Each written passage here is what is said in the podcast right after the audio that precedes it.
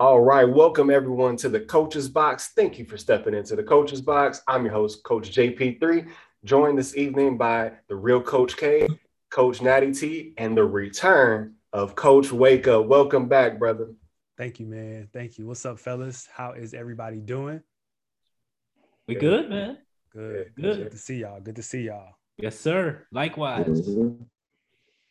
Mm-hmm. Yeah. let's get right. Let's get right to it, man. I want to hear sports and nothing but sports for the next hour and change. but that's what we're here for. Let's, let's go ahead and dive in it. We'll go ahead and lead off with a little bit of a little bit of soccer. Coach Natty T. I know you all heard about Lionel Messi leaving Barcelona FC after all this time and all the back and forth that has been out there about that. Coach Natty T, can you help us sort out this messiness, if you will? I like I like what you did there. That's a bar. Yeah. so yeah, so this you know definitely wasn't part of the original agenda, but after that news yesterday, I had to share my thoughts on it. So, um, let me go here first. From Barcelona's perspective, I'm calling pure BS. Mm-hmm. This is why. So, as most people know, this was this last season was uh, Lionel Messi's last year of his contract. Mm-hmm. And, you know, there was a lot of tension between him and management. Um, they actually like got rid of the president just for Messi because him and the president didn't go along. So they got rid of him at the beginning of the season. Um, brought in uh, Juan Laporta, who's the president now, and they went through the whole season. Then in May, they had a verbal agreement basically saying, you know, um, you know, Messi was willing to come back and he had agreed to a five year deal verbally. Right. So this was before the Copa Americas that we were talking about, before the Euro tournament that we were talking about. Mm-hmm. Everything's good. Then, literally, like, like Thursday afternoon, there were some reports coming out of Barcelona that, oh, there's some breakdowns in the talks or whatever. And then a few hours later, the news breaks, which was basically like a nuclear bomb on the soccer world.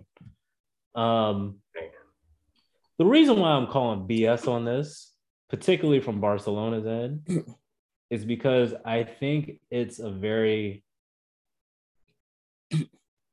how do I want to say this? It's a ballsy move on their part to try to keep this whole Super League nonsense alive. Right.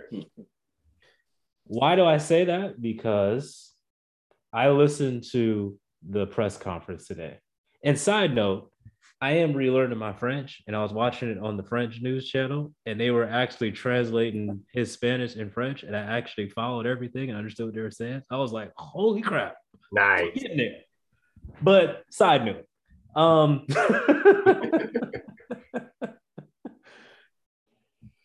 when Laporta spoke, who's the president of Barcelona, he didn't mention anything about the negotiations. Mm-hmm.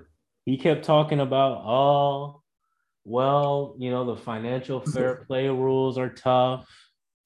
And La Liga, who, which is the Spanish league, you know, their salary cap leagues are tough.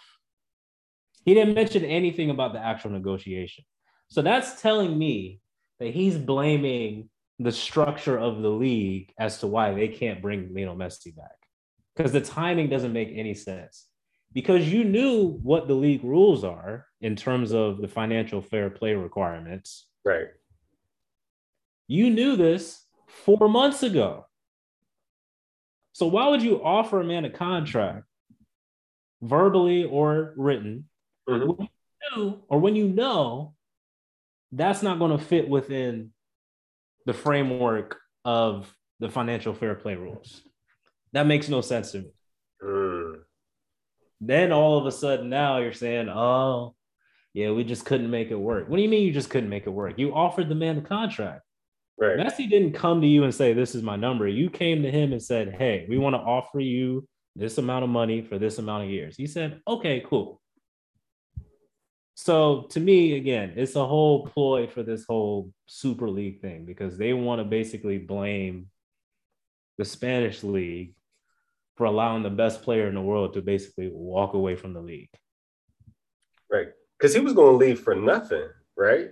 Well, so when your contract is up, um, there's normally like a transfer fee if you want to leave still within your contract. So, you know, some of those numbers that you guys may hear where, you know, a guy leaves and there's like this 100 million euro fee or 80 million euros or whatever. That's just like the transfer fee that a club will pay another club for a player just to get them out of their contract. So when you're at the end of your contract, you can basically leave on a free transfer because your contract's up. Mm-hmm. So, you know, the reports are swirling around that PSG, that's why I wear my PSG jersey, because they're going to offer him a three year contract. So I would love to see him at PSG. Wow. That would be fantastic. He basically would have Neymar, who gets on my last nerves, but Kylian Mbappe and Messi as your three forwards. So that would be absolutely fantastic. Um, and realistically, PSG and Manchester City in England, they're the only two clubs that can really afford his wages either way. Right. If he's gonna move, it's it's gonna be one of those two clubs. But again, I, I just I think the whole thing is just pure BS. And I think it's a very bold move on Barcelona's part to try to keep this whole European Super League alive because they're just going to basically say, "Oh, well, the reason why we couldn't sign him is because of the league structure. It wasn't our fault; it was their fault." And like, I'm seeing right through that. Who's going to fall? Who at the decision making table is going to fall for that? So that's this is going to be the the second fallout because now that Met is announced that Messi is leaving, there's certain players who have signed on this season to play with Messi, basically. Obviously to play for Barcelona, but to play with Messi. But now they've already like telling their lawyers, like, get me out of this contract right now. Because they don't like if Messi's not there, I'm not playing for Barcelona with no Messi there. Like, what what's the point? Mm-hmm. So to me, I think it's gonna backfire. But I think that's the move that they're trying to do. Gotcha. Man. So again, I'm calling BS on Barcelona. but you know, it, sound, it sounds fishy on Barcelona's end. That's what I'm saying. Like, how are you going to offer a man a contract four months ago, knowing what the financial fair play rules are, and essentially what they are? Because in in the, European soccer world, without going too specific into it, like essentially each club has to balance their books every three years. Mm. So like when they have their financial people come in, you basically have to show that you can balance your books. So you can't be in the negative and you can't you can be in the positive, but you just can't be in the negative. So if you you can have like this crazy unlimited, you know, payment for players, right. but you have to manage it to where okay, at a certain time we have to sell this player or you know, we're going to buy this player and sell this player so it evens out at that three year mark so you don't get in trouble. Mm-hmm, mm-hmm. So, as you know, some of you may have known when this was in the fall of last year, when it was leaked of Lionel Messi's contract. So he had the $674 million over 40 years. Oh That's what his contract was. Imagine? Yeah. Can you imagine that much money in 40? Oh my gosh. That was over four years. So it's, it's roughly about what 168.5 million, if my math is right, mm.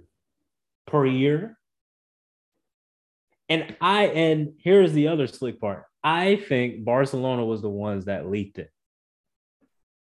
Because mm. it was manipulate the well, public, right? Exactly. And then a few months after that, that's when that whole Super League announcement came out. And then the whole argument is, oh, we're the clubs, you know, we're broke. We don't have enough money. I mean, look how much money we're spending to players. But we didn't release his contract information though. BS. Yeah. BS. Because they're the only one that has something to gain from the. They're the only ones that have something to gain. Man, God. These. that's crazy. So, that's crazy. But that's the thing though, like they.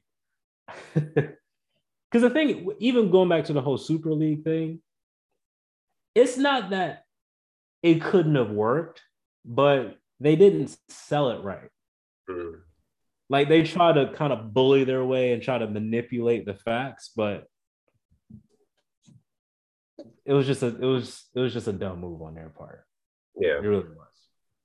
Man, well, we'll see how this all pans out, and oh, we will see. Picks it, picks him up. We'll see. We'll see what happens. Oh, we, we will see. Yeah. We will see. But I, I'll be remiss if I didn't give my comments on that because, again, Barcelona is like they just playing some real games, and I see right through it. Y'all are not fooling me. Mm-mm. Mm-mm. Not here on the coach's box, you ain't. Nah. Not, no. Mm-mm. Mm-mm. Nah, yeah, yeah, man, that's crazy. That's crazy. I can't wait to see the outcome of that situation. Oh yeah, it's gonna be because yeah, once it's official that he leaves, like I'm telling you, there's gonna be other players that's gonna be like, get me out of here. Mm-hmm. Mm-hmm. It's gonna start a whole new trend. well, the thing is, like Barcelona is gonna end up being. I mean, they're a legendary club. I mean, they're like equivalent to like the Lakers or mm-hmm. Yankees, like that. They're like that type of you know, on that type of level in European soccer. So, you know, playing those type of games, man, not good. Not good at all. Fallout for sure. Yeah. Well, more to come on that. We're going to bounce around here a little bit. So we just had a little soccer talk. Now we're going to jump into the Olympics. And there's a lot to tackle here, but we're just going to highlight some of our overall reactions to the 2020 games uh, you know, positives, negatives, what surprised us. Uh, and I'll just mention a few things here quickly. Uh, USA wrestling teams, like that was super dope to see. Uh, you know, us us get the the gold on the men's and women's side of that, and they're both be black people too, like wrestling. You know, yeah, so that that was really dope, including the first, I think, first black female to win the the gold medal in wrestling. So that was that was super dope. You know, our volleyball teams are doing well. I know the men lost to Argentina, uh, but the women are still going strong uh, for the United States. Uh, I would say the addition of like the X Games sports, and I talked about this a little bit this last, last week, seeing skateboarding and stuff integrated into the Olympics. Uh, I think is awesome because for so long we just have seen that as, oh, this is just something that America does, and that seeing people around the world really be, you know, showing off their talents there and being very competitive. It was a nice addition. And it was very fun to watch personally. Uh, Jamaica track does it again. I, it it just never fails. And I, I, put a joke in our group chat, and I was like, you know, is is Jamaica going to do the clean sweep this year again? You know, and and they they dominated. They they dominated. I know that brought up a lot of different conversations um, about whether um, you know, USA track could have kept up with with with um with Jamaica anyway. Like, and I yeah, I don't I don't think that it would have mattered. Um, you know, I think Coach Natty said potentially maybe a, a, a, bronze medal for the U.S. If, well, if Richardson, yeah, for Sha'Carri, yeah, I mean, yeah, at best, at best, yeah. But I, I don't see her beating those times that the that the Jamaica runners put up. Um, mm-hmm. Uh, one of the things I, I, saw that was, that was pretty was pretty cool was um, uh, Chinese uh, diver, 14 year old Quan Hong, Hong Shan. I hope I'm saying that correctly, um, but is the second youngest diver to to win the gold medal, uh, and and actually China has the youngest person who was 13. Uh, so they have the two youngest people ever to win that. So I just couldn't imagine at 14 years, like what was I doing with my life at 14 years old? You know what I'm saying? I was trying to get these Air Force Ones off. I was trying to get this this jean jacket outfit and and and, get through, try to figure out how to navigate high school and stuff like that around that age. You know, and and, and she's out here getting medals, gold medals for the country. So that's super dope to me. Uh, and Katie Ledecky, like I just never seen someone single handedly just dominate a sport and then have records. Like, so for those who don't know, Katie Ledecky on the uh, USA swim, swimming team, and she does the 800 meter freestyle, right? She holds the number one record all the way through the number 23 record. So you have, like, I've never heard of something like that before for someone to have the top 23 scores in a sport. That's like when you go to the arcade and you try and get the high score and you see that same the same cat's name up there the whole time. And it's like, man, they really, they really beasted. I gotta, I gotta, you know, Even if I'm in ninth place, I still got to beat them because they still have the top eight spots. That's Katie Ledecky in real life in swimming. Like that's amazing to me. So those were some of my takeaways amongst the other great things that are happening and uh, happened throughout the Olympics. Uh, so I'm going to throw it over um, uh, to you, uh, Coach K. What do you got as far as your takeaways for the Olympics? Um, I don't know. It's it's been kind of cool. Like you had already mentioned, the um, like extreme sports edition. Um, and uh, one thing I, I didn't even really know too much about was like uh, in Japan, I guess like skateboarding is kind of frowned upon.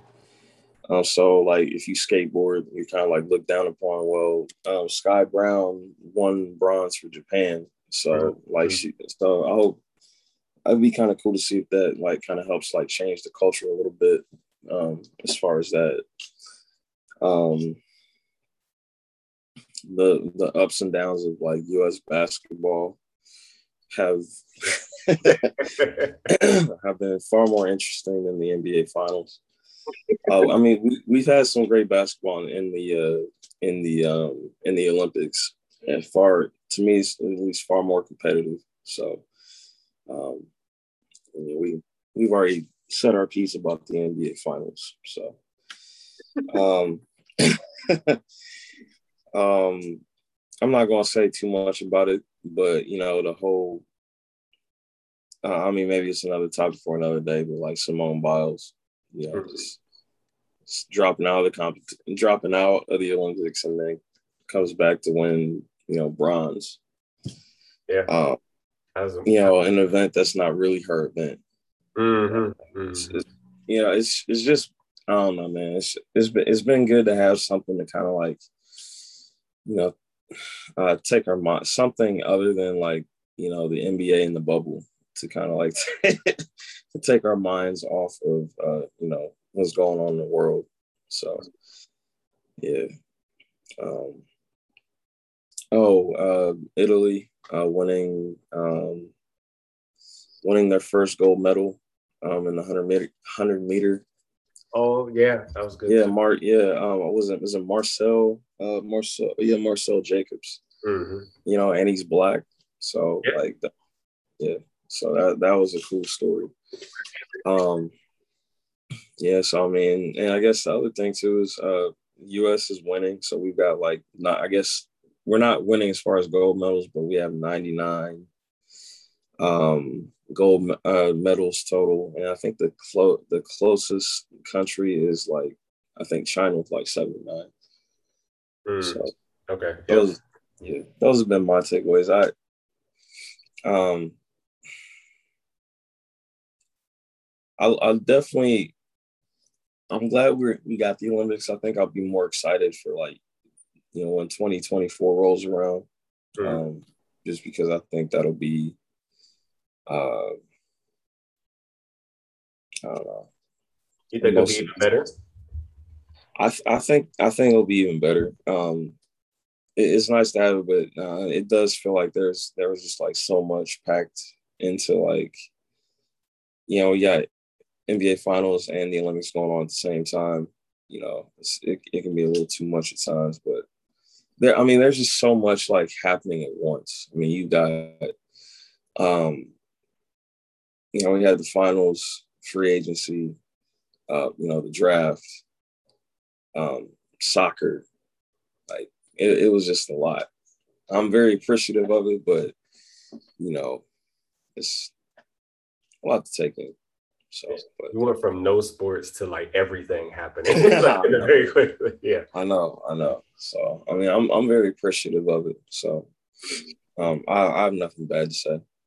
Cool. Good takeaways. Coach Natty T, what you got for us? All right. Well, bear with me here. Oh, here we go. Here we go. Here we go. So, y'all know, and our, you know, our, our our our listeners, they know, you know, my parents are Jamaican, so like, it's in my blood to like track and field, sports more specifically track. So I gotta.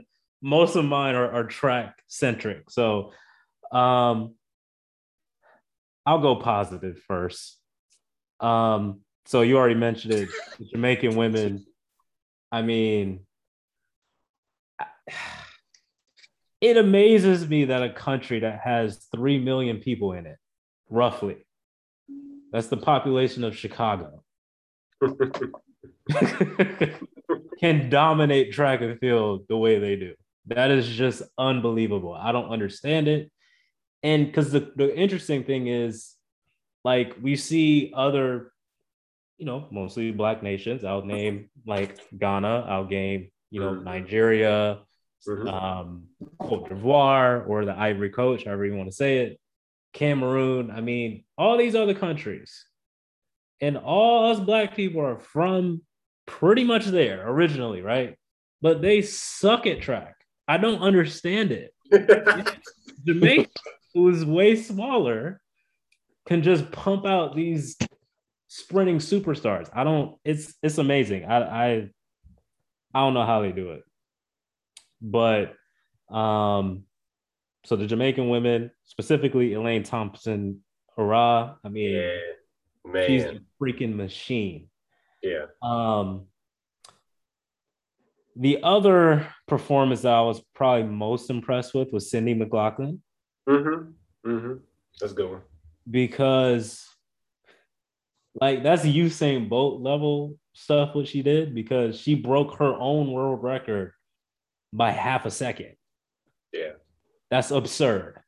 and what's crazy is even in that race, Dalilah Muhammad, she broke Sydney's well, the current record that Sydney had before Sydney actually broke it. Mm-hmm. So I, I mean, that was just unbelievable, and I think it's a big win for her approach. And I, I'm not going to take a shot at anybody. I'm just saying this because she she's 21, and then what she did was because they asked her, you know, how did she prepare and you know, what made her kind of lock in and focus in? She said, Well, I cut my social media off. It's like, hmm, mm. interesting thought. Yeah. and she said, well, she has um like her pastor, but like pastor is basically like her therapist as well. She said she was going through like mental health therapy as well while she was preparing for the Olympics. Huh. That's an interesting thought. Mm-hmm. Mm-hmm.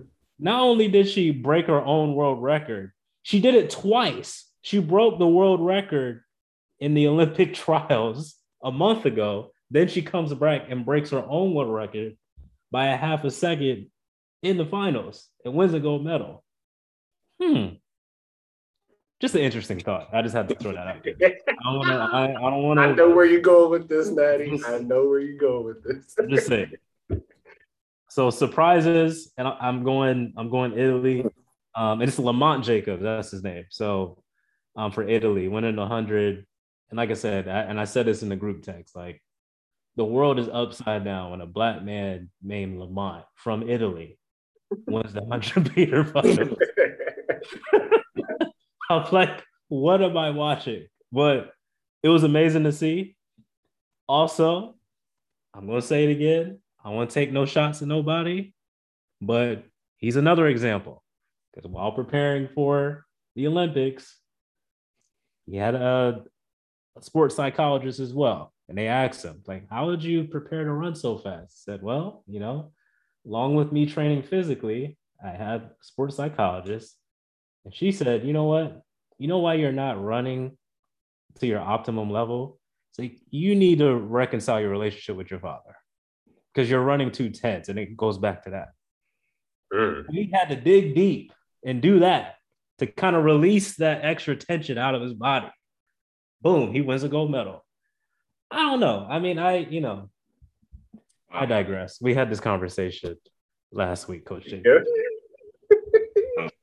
but I digress. Um, and then Italy winning the four by 100.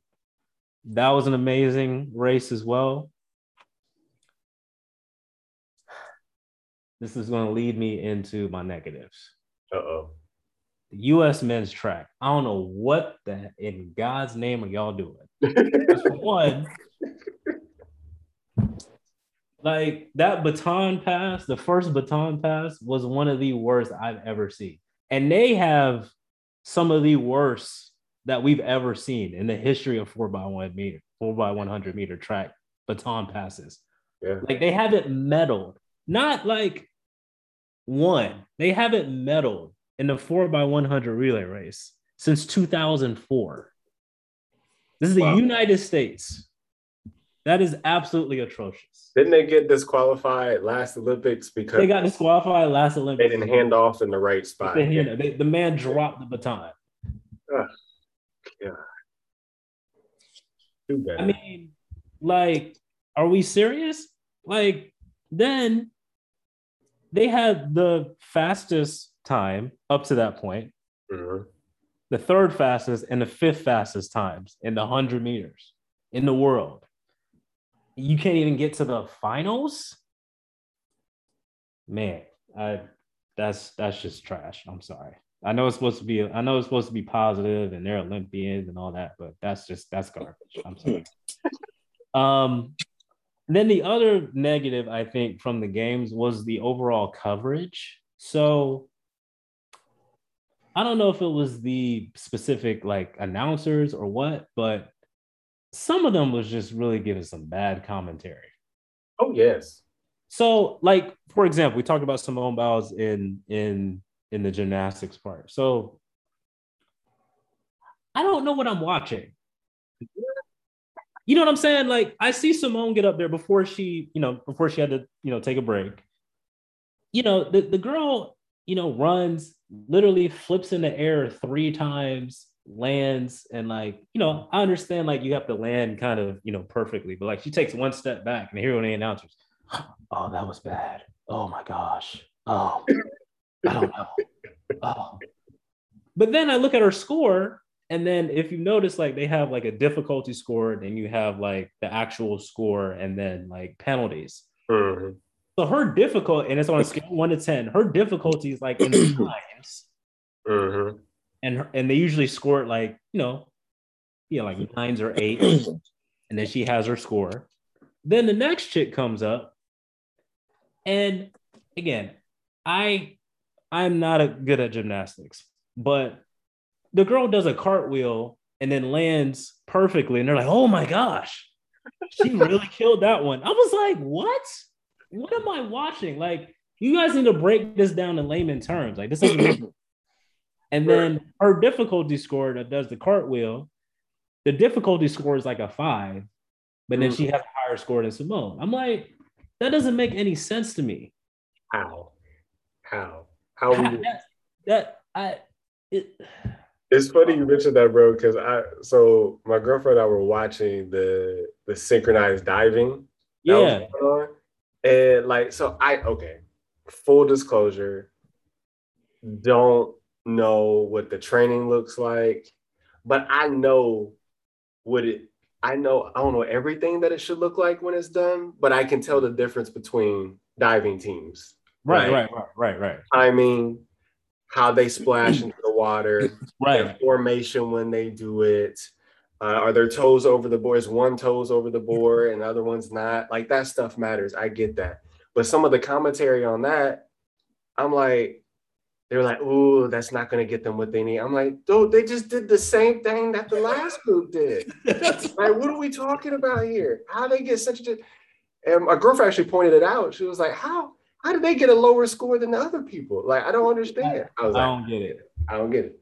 And the thing is, that may be like the right score, but you know, I, I think to me it kind of showed the value of of good announcers because yeah. I think we take it for granted because you know, watching it again, like it, it's and I understand it, it is a tough job because you have to be like very specific, but break it down in layman's terms, but not be too overly wordy and take. right. So it's a very diff- it's a very difficult, nuanced thing to do. So I understand that, but at the same time, I was just like, I don't know, y'all need to find somebody else, man. Yes. Then I, tell I just, me, just, tell me why that was trash. Then, if it's trash, yeah. tell me why, because it looks great to me. Yeah, that, that's. I mean, you know, I I don't know. So that that was a negative to me. Um, overall with the games. I know, you know, Snoop and Kevin Hart had their had their show, which brought some some good comedy towards for the whole games, which was great. So I thought that was a good move on their part. But you know, overall, I just thought you know some of the commentary on some of the other sports like that we don't normally watch on a normal basis. You know, mm-hmm. um, I you know I just thought I thought the commentary was a bit off to me. It was. It yeah. was.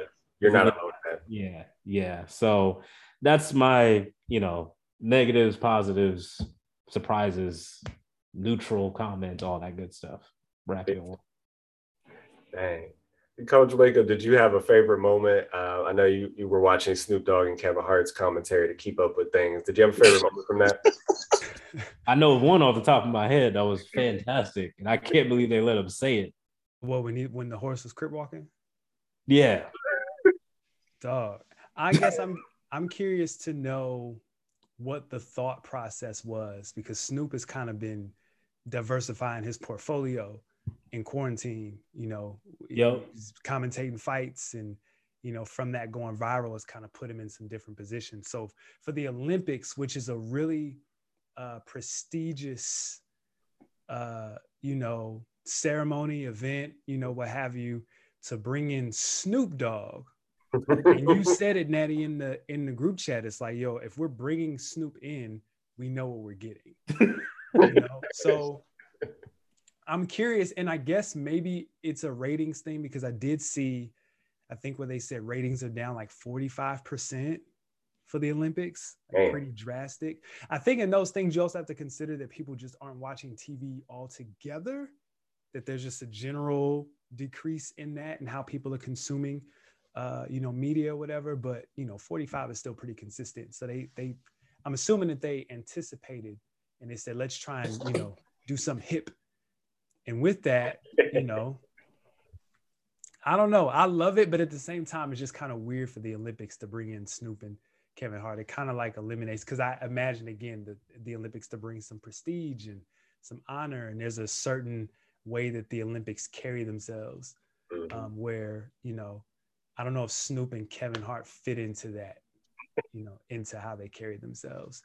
Um, the other thing that I want to talk about, and maybe this will help in our transition, um, men's basketball.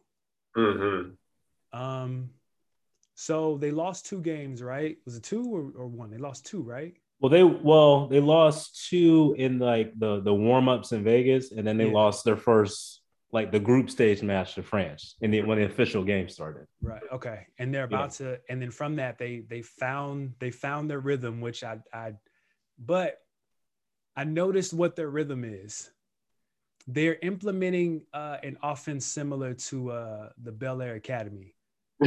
familiar with the Bel Air Academy offense, and that is give the ball to Will and get out of the way. And in this case, Will Smith is Kevin Durant, and Kevin Durant's just been playing ISO and just destroying whoever's in front of him because you can't guard Kevin Durant. He's mm-hmm. unguardable. um, I'm glad he's getting his reps up, but how do y'all i guess i guess my question is how do y'all feel about that it's been real quiet there's a lot of slander when they were losing now once they found their rhythm i don't hear anybody talk about the fact that they're in the gold medal game you know how do you how do you guys feel about the uh, how the team is going and you know do you expect them to win the medal i'll go first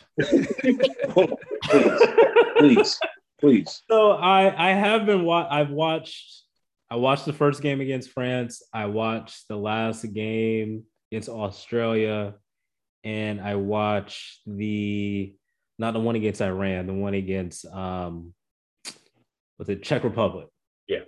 So I totally agree with what you said, Coach. Wake up. Um, I, I just pretty much see ISO and hope for the best. Now you don't have to hope a lot when you have Kevin Durant, so that's good.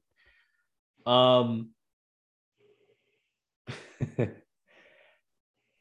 what jumps out at me about when I watch them play, to me, it we're going to talk about our you know our list a little bit later, but it really shows and solidifies who's on that list and who's not on that list. For me, mm-hmm. I'll mention guys like Jayson Tatum, like you know, people, you know, he he puts up some good numbers and this sort of thing and that sort of thing, but I think what jumps out at me is that there's such a gap between him and a guy like Kevin Durant that it's it's a bit shocking. Mm-hmm. And that's what that's what kind of jumped out at me because I was like, yo, like Kevin Durant is like way better than a guy like Jayson Tatum or even uh Zach LaVine and um I want to give a lot of credit to Middleton, um, Jrue Holiday, and Devin Booker. You know, basically just coming off the plane and yes, going to go play. So like, yes. I'm not going to be too hard on them because I mean, just them showing up shows a lot. Mm-hmm. Um, but that does that does take me to the other part with them watching them. I think the two best players in this tournament for the US has been Kevin Durant and Jrue Holiday.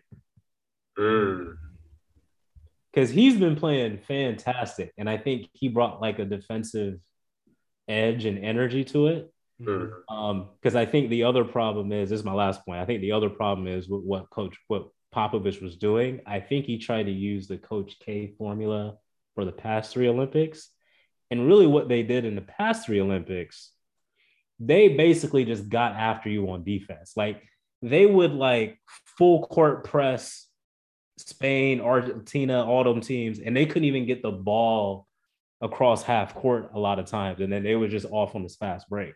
Where this team is just pretty much straight up offense, so they kind of needed that somebody to kind of just take the reins defensively and just kind of be like, all right, guys, like we're gonna lock this team up, and that's what Jrue Holiday did. Um, so that's kind of my thoughts on USA basketball. Um, and I do expect them to win tonight. Um, if they don't, it'll be very interesting to see what the fallout is. But I do expect them. yeah. I don't have a lot to add to that. I, I do agree with the defensive intensity was lacking in earlier games. Um, and it, you know, defense, that energy that Holiday brings does become contagious. And you know, you mentioned last week, Coach Natty T, that you know Kobe was that for teams in the past, Olympic teams in the past. Like, okay, yeah, we're we're done playing around here. We're shutting people down. And everybody's like, oh, okay, that's what we're doing. Okay, let's do it. Yeah. Uh, so I, I do agree with. I. It's just I don't. You know, when you look, when you try to analyze sports based on how the team is playing together, I don't like what I see from the USA men's basketball team. And I say that is because it's not like it's not like we haven't seen similar talent find a way to make it work by playing as a team before. I mean, you you had Kobe, LeBron, and Carmelo on the court at the same time for crying out loud. Andy Wade. Andy Wade. You had, you know, Jordan and, and, and Drexler and, and, and Barkley and, and on the court at the same time. They found a way to, to make it work. Right, where they were all involved in getting the ball around, playing defense and stuff like that. So I just I don't like the style of play that they're doing. I know they're winning. Um, and sometimes you just gotta do what you gotta do to to win. And if that's give the ball to Kevin Durant, then that's that's fine. I it's just one of those things like, well, how sustainable is that? If you're playing maybe five games, perhaps it's sustainable. But let's just say Kevin Durant is a little off one. What are you going to do at that point? And if they hit that wall, because Brooklyn hit that wall, right? Because it was all in Kevin Durant's camp. Kevin Durant struggled a little bit, and then look what happened. The Nets fell off. Is that going to happen in this last game? We'll see. We'll see. We'll see. I yeah. think this is the thing that separates to to Coach Natty's point, um, good players and great players. Um, because I think a, a, characteristic of great players is they know how to play with other great players. Um, you know, takes a level of humility to be great and then also recognize somebody else's greatness. Um, whereas you have a bunch of really, really good players, like really, really good, but you know, when you're when you're talking Jayson Tatum, I see him as a guy who like still hasn't got over that hump yet. Mm-hmm. And you know, I think I think that Olympic team is full of, you know, guys who are who have yet to get over a hump, whereas Kevin Durant is somebody who has conquered a mountain. Um, you know, so in that case, I think when great players, when one great player struggles, then you know it's kind of like unspoken. It's like a feel almost where another great player says, "All right, I'll step up." Next man up. Whereas a bunch of good players, either one of two things happens. Everybody gets a deer in the headlights look, or everybody starts playing go to hell ball. And now you have a bunch of people just trying to get up shots and you're not playing like a great team. Mm-hmm. So I I if you know this hypothetical situation comes up, you're talking about Coach JP, where you know Durant's having an off night, I could see a bunch of these guys stepping up, uh, trying to, and they're they're and out of that they fall out of cohesion. Mm-hmm. Uh, worst case scenario, and France messes around and you know wins the gold medal. And there's a lot of NBA talk, you know, for the next at least the next week or so. You know, uh, ESPN will find something to, you know, something to drag out yeah. for a week. Yeah, right. um, I think I think too with uh with this coming year, like you said, we had you know we used to seeing like D Wade, LeBron. It's a new era of like Team USA basketball we're seeing because you know, yes. and I think that speaks to like the generation. There's like a there's a generational change in basketball coming. So you know, we talk about what what's the team going to look like in another four years. Like we might not see, we might only see like maybe like two or three people from this year's team on the actual next Team USA basketball team. So, and I think with that too, we're going to have to, we'll have to find like a new, probably find a new way of playing too. I mean, what worked before is not going to work now because you're not going to have the same players. So, and unless unless you can get some of the top, some of the more top tier players, I guess to to to co-sign because like even now, like when they got KD, they got Dame. I mean, I feel like some of the uh, like, and and this was definitely like a, you know, a different type of year because we there's still a lot of NBA players like recovering from like injuries and whatnot. But mm-hmm. you know, I I think it just speaks to just like the the generational change in basketball we're seeing too. So. Yeah, it's a good point. Good point. Uh, so speaking of NBA, we got a lot of free agency moves going on. So we, you know, it was just the tip of the iceberg last week when we talked about Russell Westbrook, and so much has transpired since then. And Coach Wake Up, what are your reactions to the madness that we've seen this week in NBA free agency? Man, uh somebody put a gun commissioner put a gun to all those teams and said, "Y'all better do something.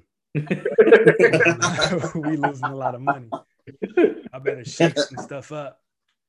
Um, and you know, some teams made some significant moves mm-hmm. to the point to where I'm really, really, really excited for this upcoming season already. Yeah, you know, I was pretty burnt out from basketball.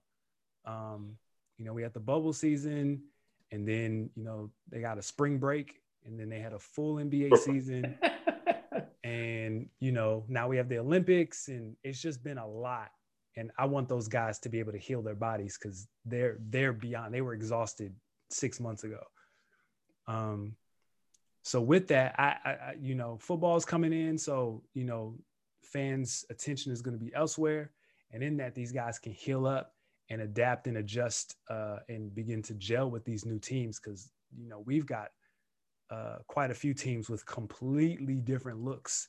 Yeah. You know, the Bulls made some amazing moves. Miami made some moves. Um, the Lakers made some moves. You know, um, so I'm I'm I'm curious um, to see what those what those teams in particular look like. Uh, in addition to some other ones that that made, I don't have a list in front of me, but there was a lot of moving and shaking. A couple of ski mask all stars came in.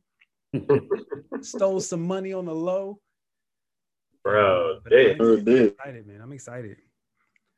So I just want to know off top, like who, in you guys' opinion, made like really significant moves that stood out to you.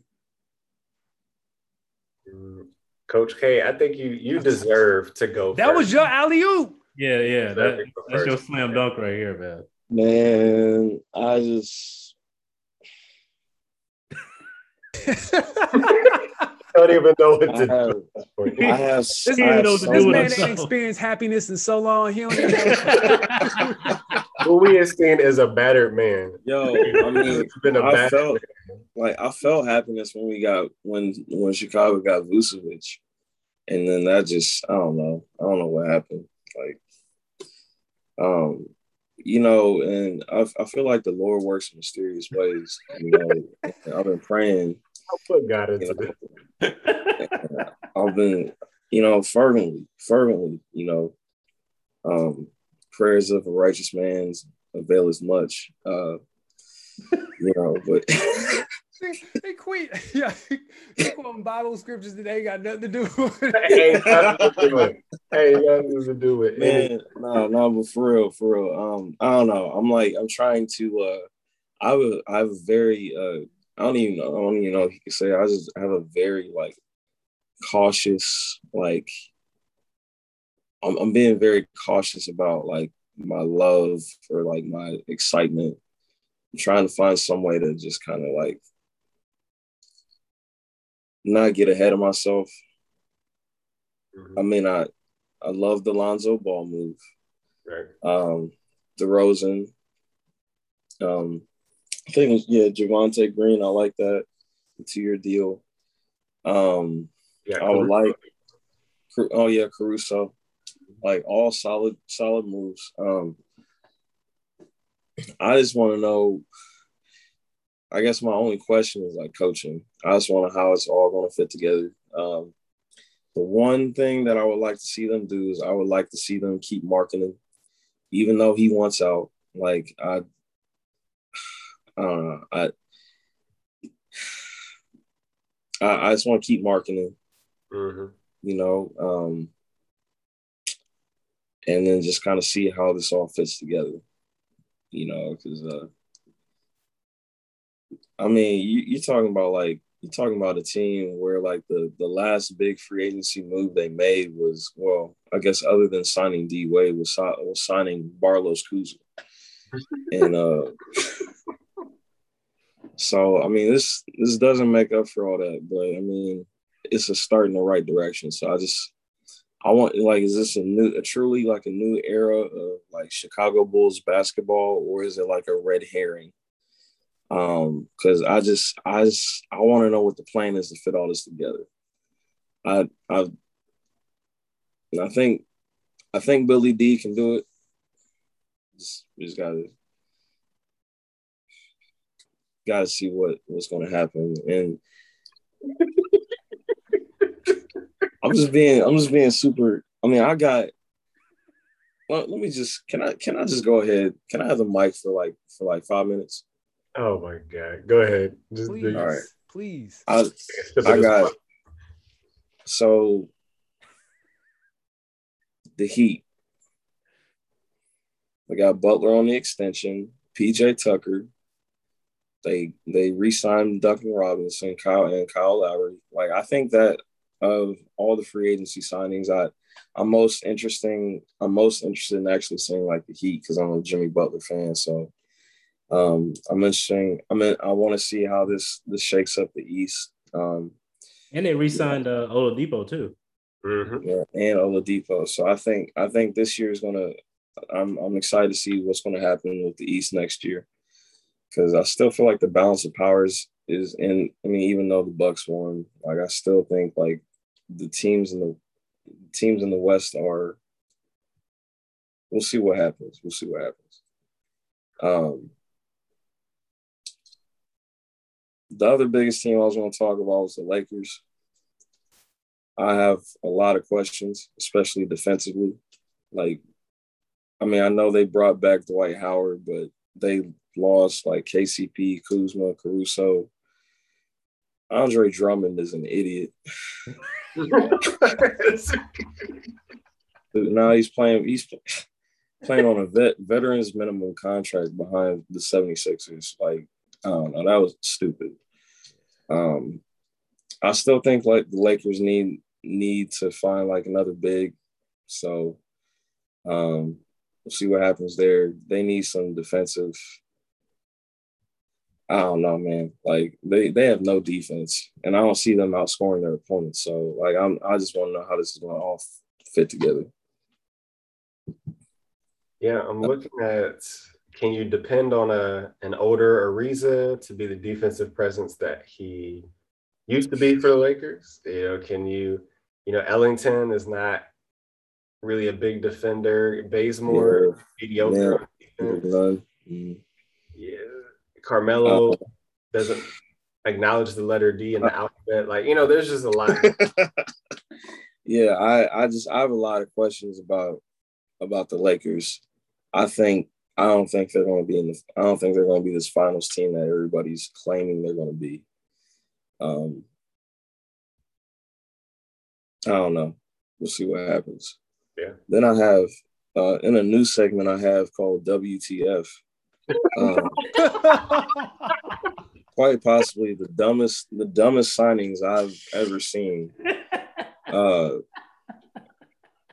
I don't know. Like these these teams continue to impress with their stupidity. the the five year Jarrett Allen contract. Bro. Like what like what like I was looking at this man's stats. I'm like, what and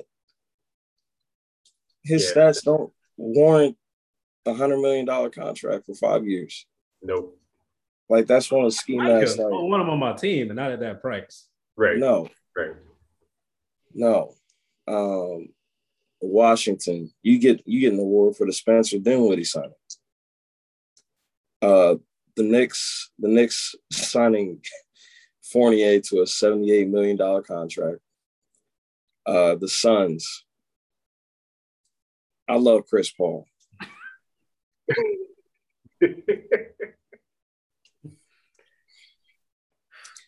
Moving on. Uh, just this one I don't understand. What has I feel like an organization as reputable as the Spurs, why are you signing Dougie McD to 64 million three three uh three year contract? That's crazy right there, man. That's desperate. That's desperation, right? Right there. That's what that tells me.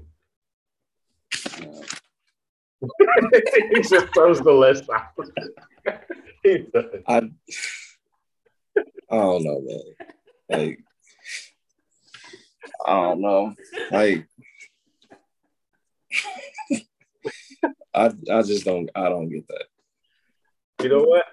That was a great take. I think we're going to keep your WTF segment. I like that. Yeah, I like, I like that. uh, I, I mean, I don't have a lot to. I think y'all did a you know outstanding job of breaking it down. I I I like um, Kemba Walker to the Knicks. One of the things that they lacked was uh, consistent scoring. Like Julius Randle is a scorer. He's not a shooter, and he's not reliable on perimeter shooting.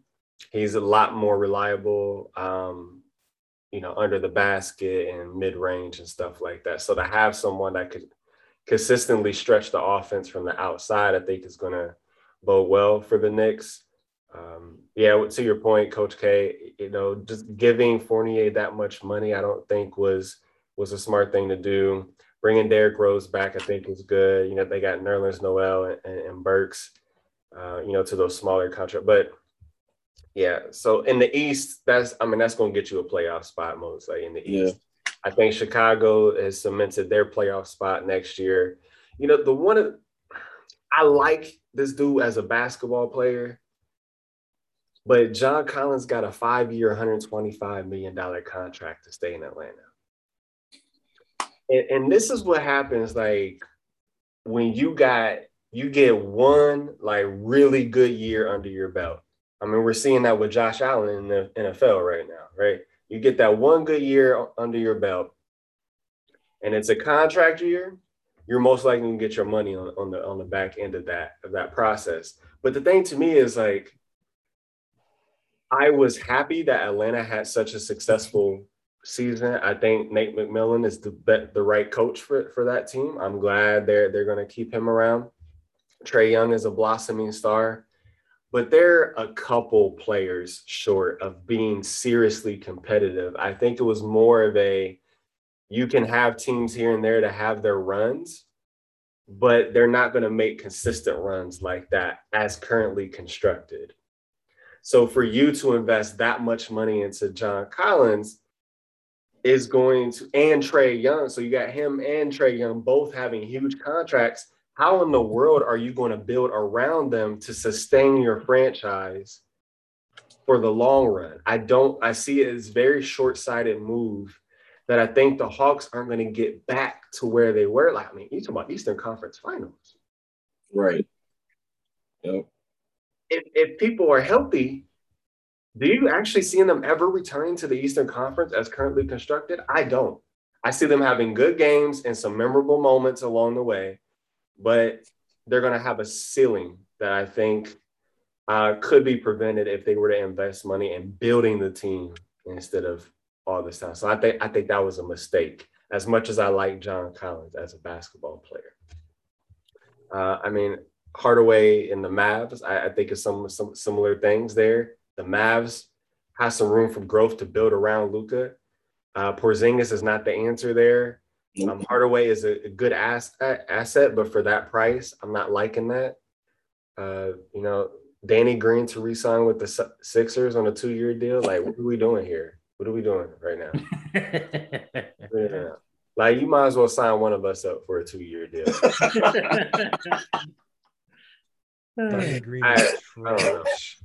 I don't know. But yeah, I agree with other stuff that you all talked about. You know, Curry got his money, but I think he deserved it. So I'm not I'm not gonna hate on that.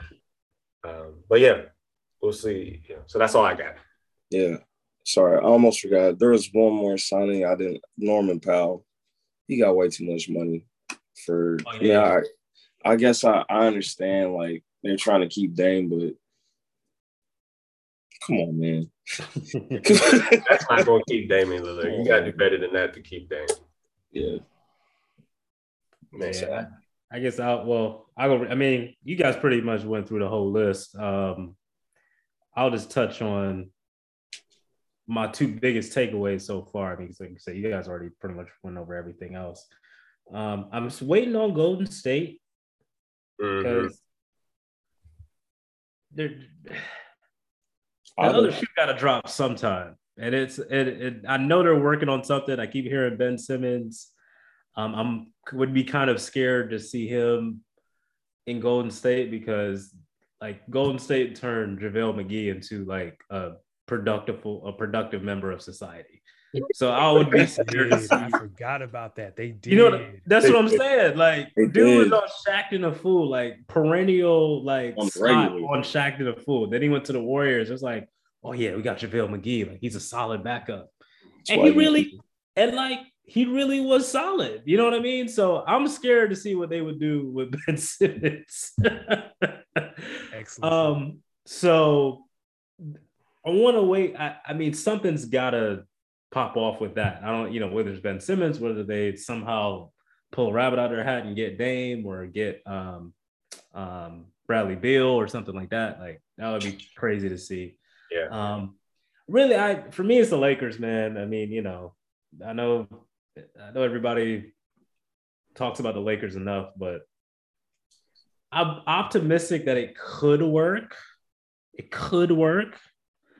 Um, but you know, they they have a lot of kinks they have to work out with that roster.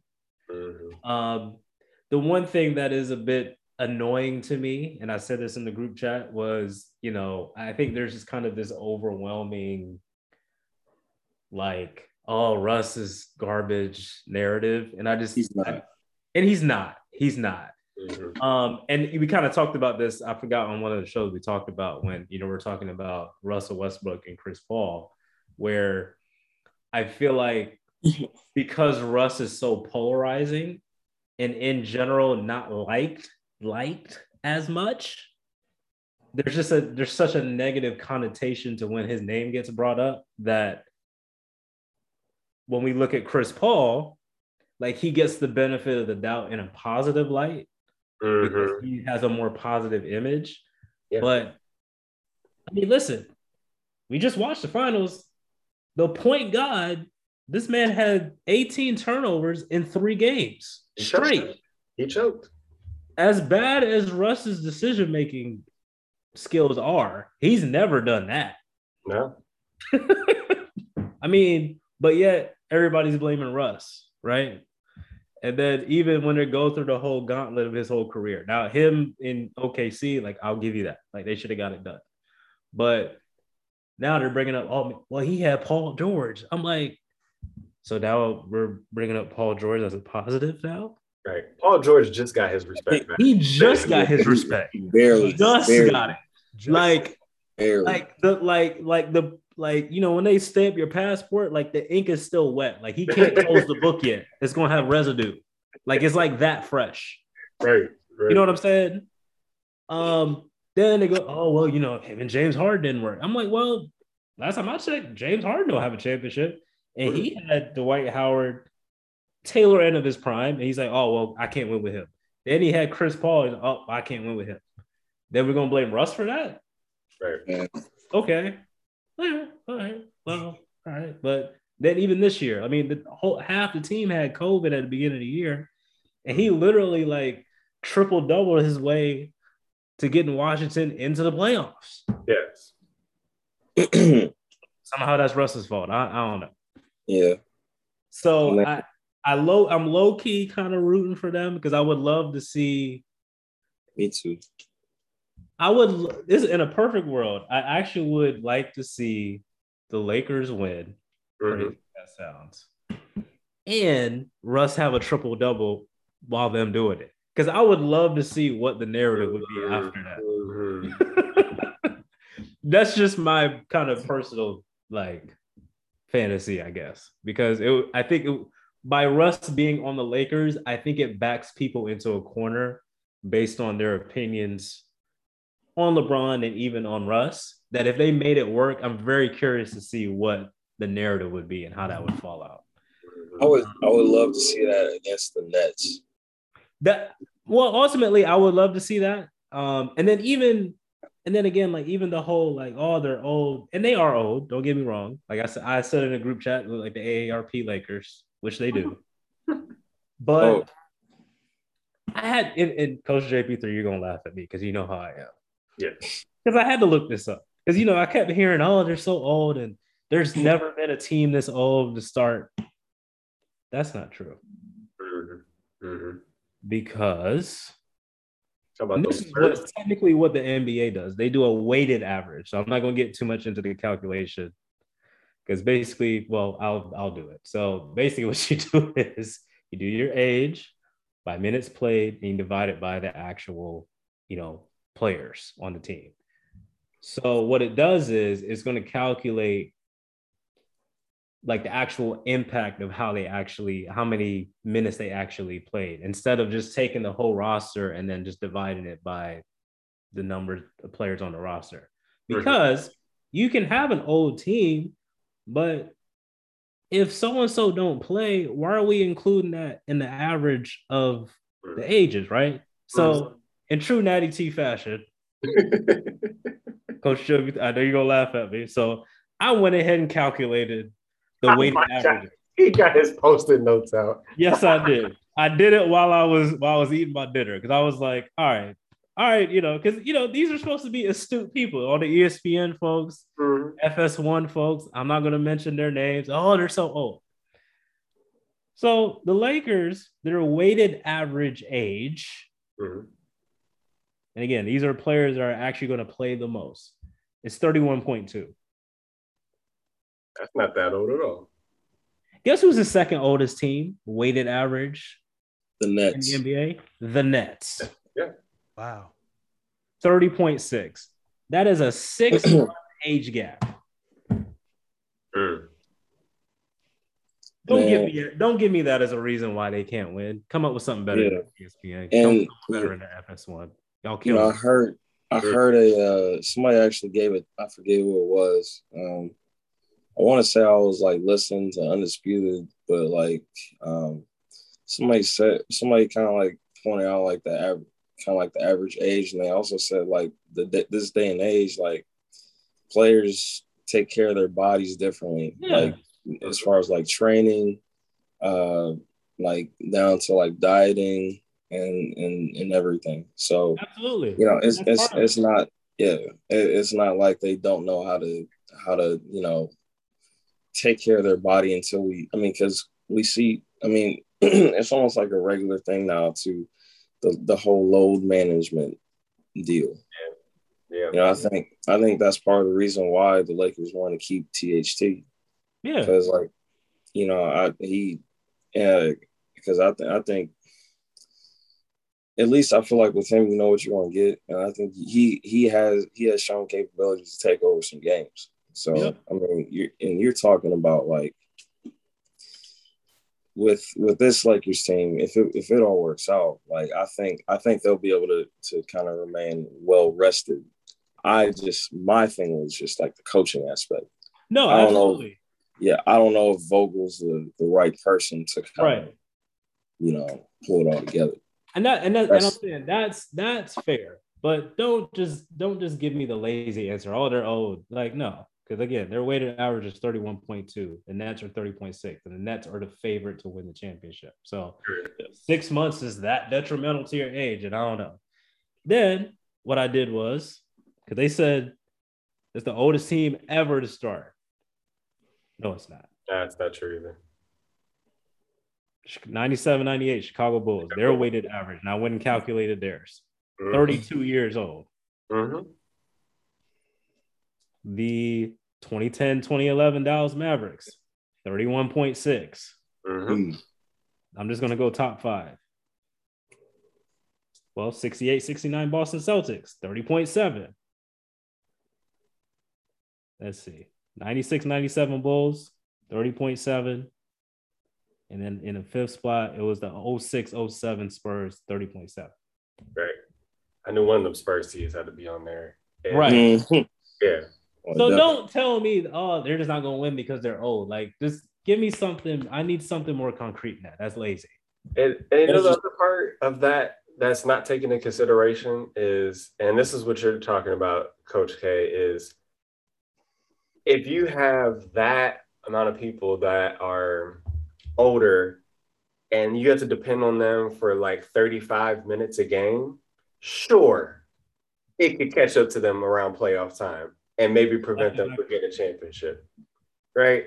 If Carmelo is by himself or maybe with just one other running mate, then yes, that's going to make a difference. That then that then the age makes sense.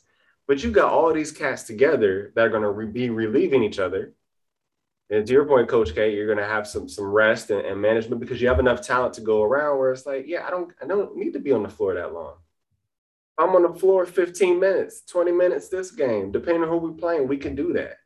Mm-hmm. Uh, so like you know, all those numbers to what you are saying have a context. And that, like for those of you that listen to the show a lot, you know I'm huge on context and every number tells the story, but it also will tell the story that you wanted to tell if it's taken out of its proper context. So it's like, yeah, you see the number and everyone's like, oh my gosh, they're too old.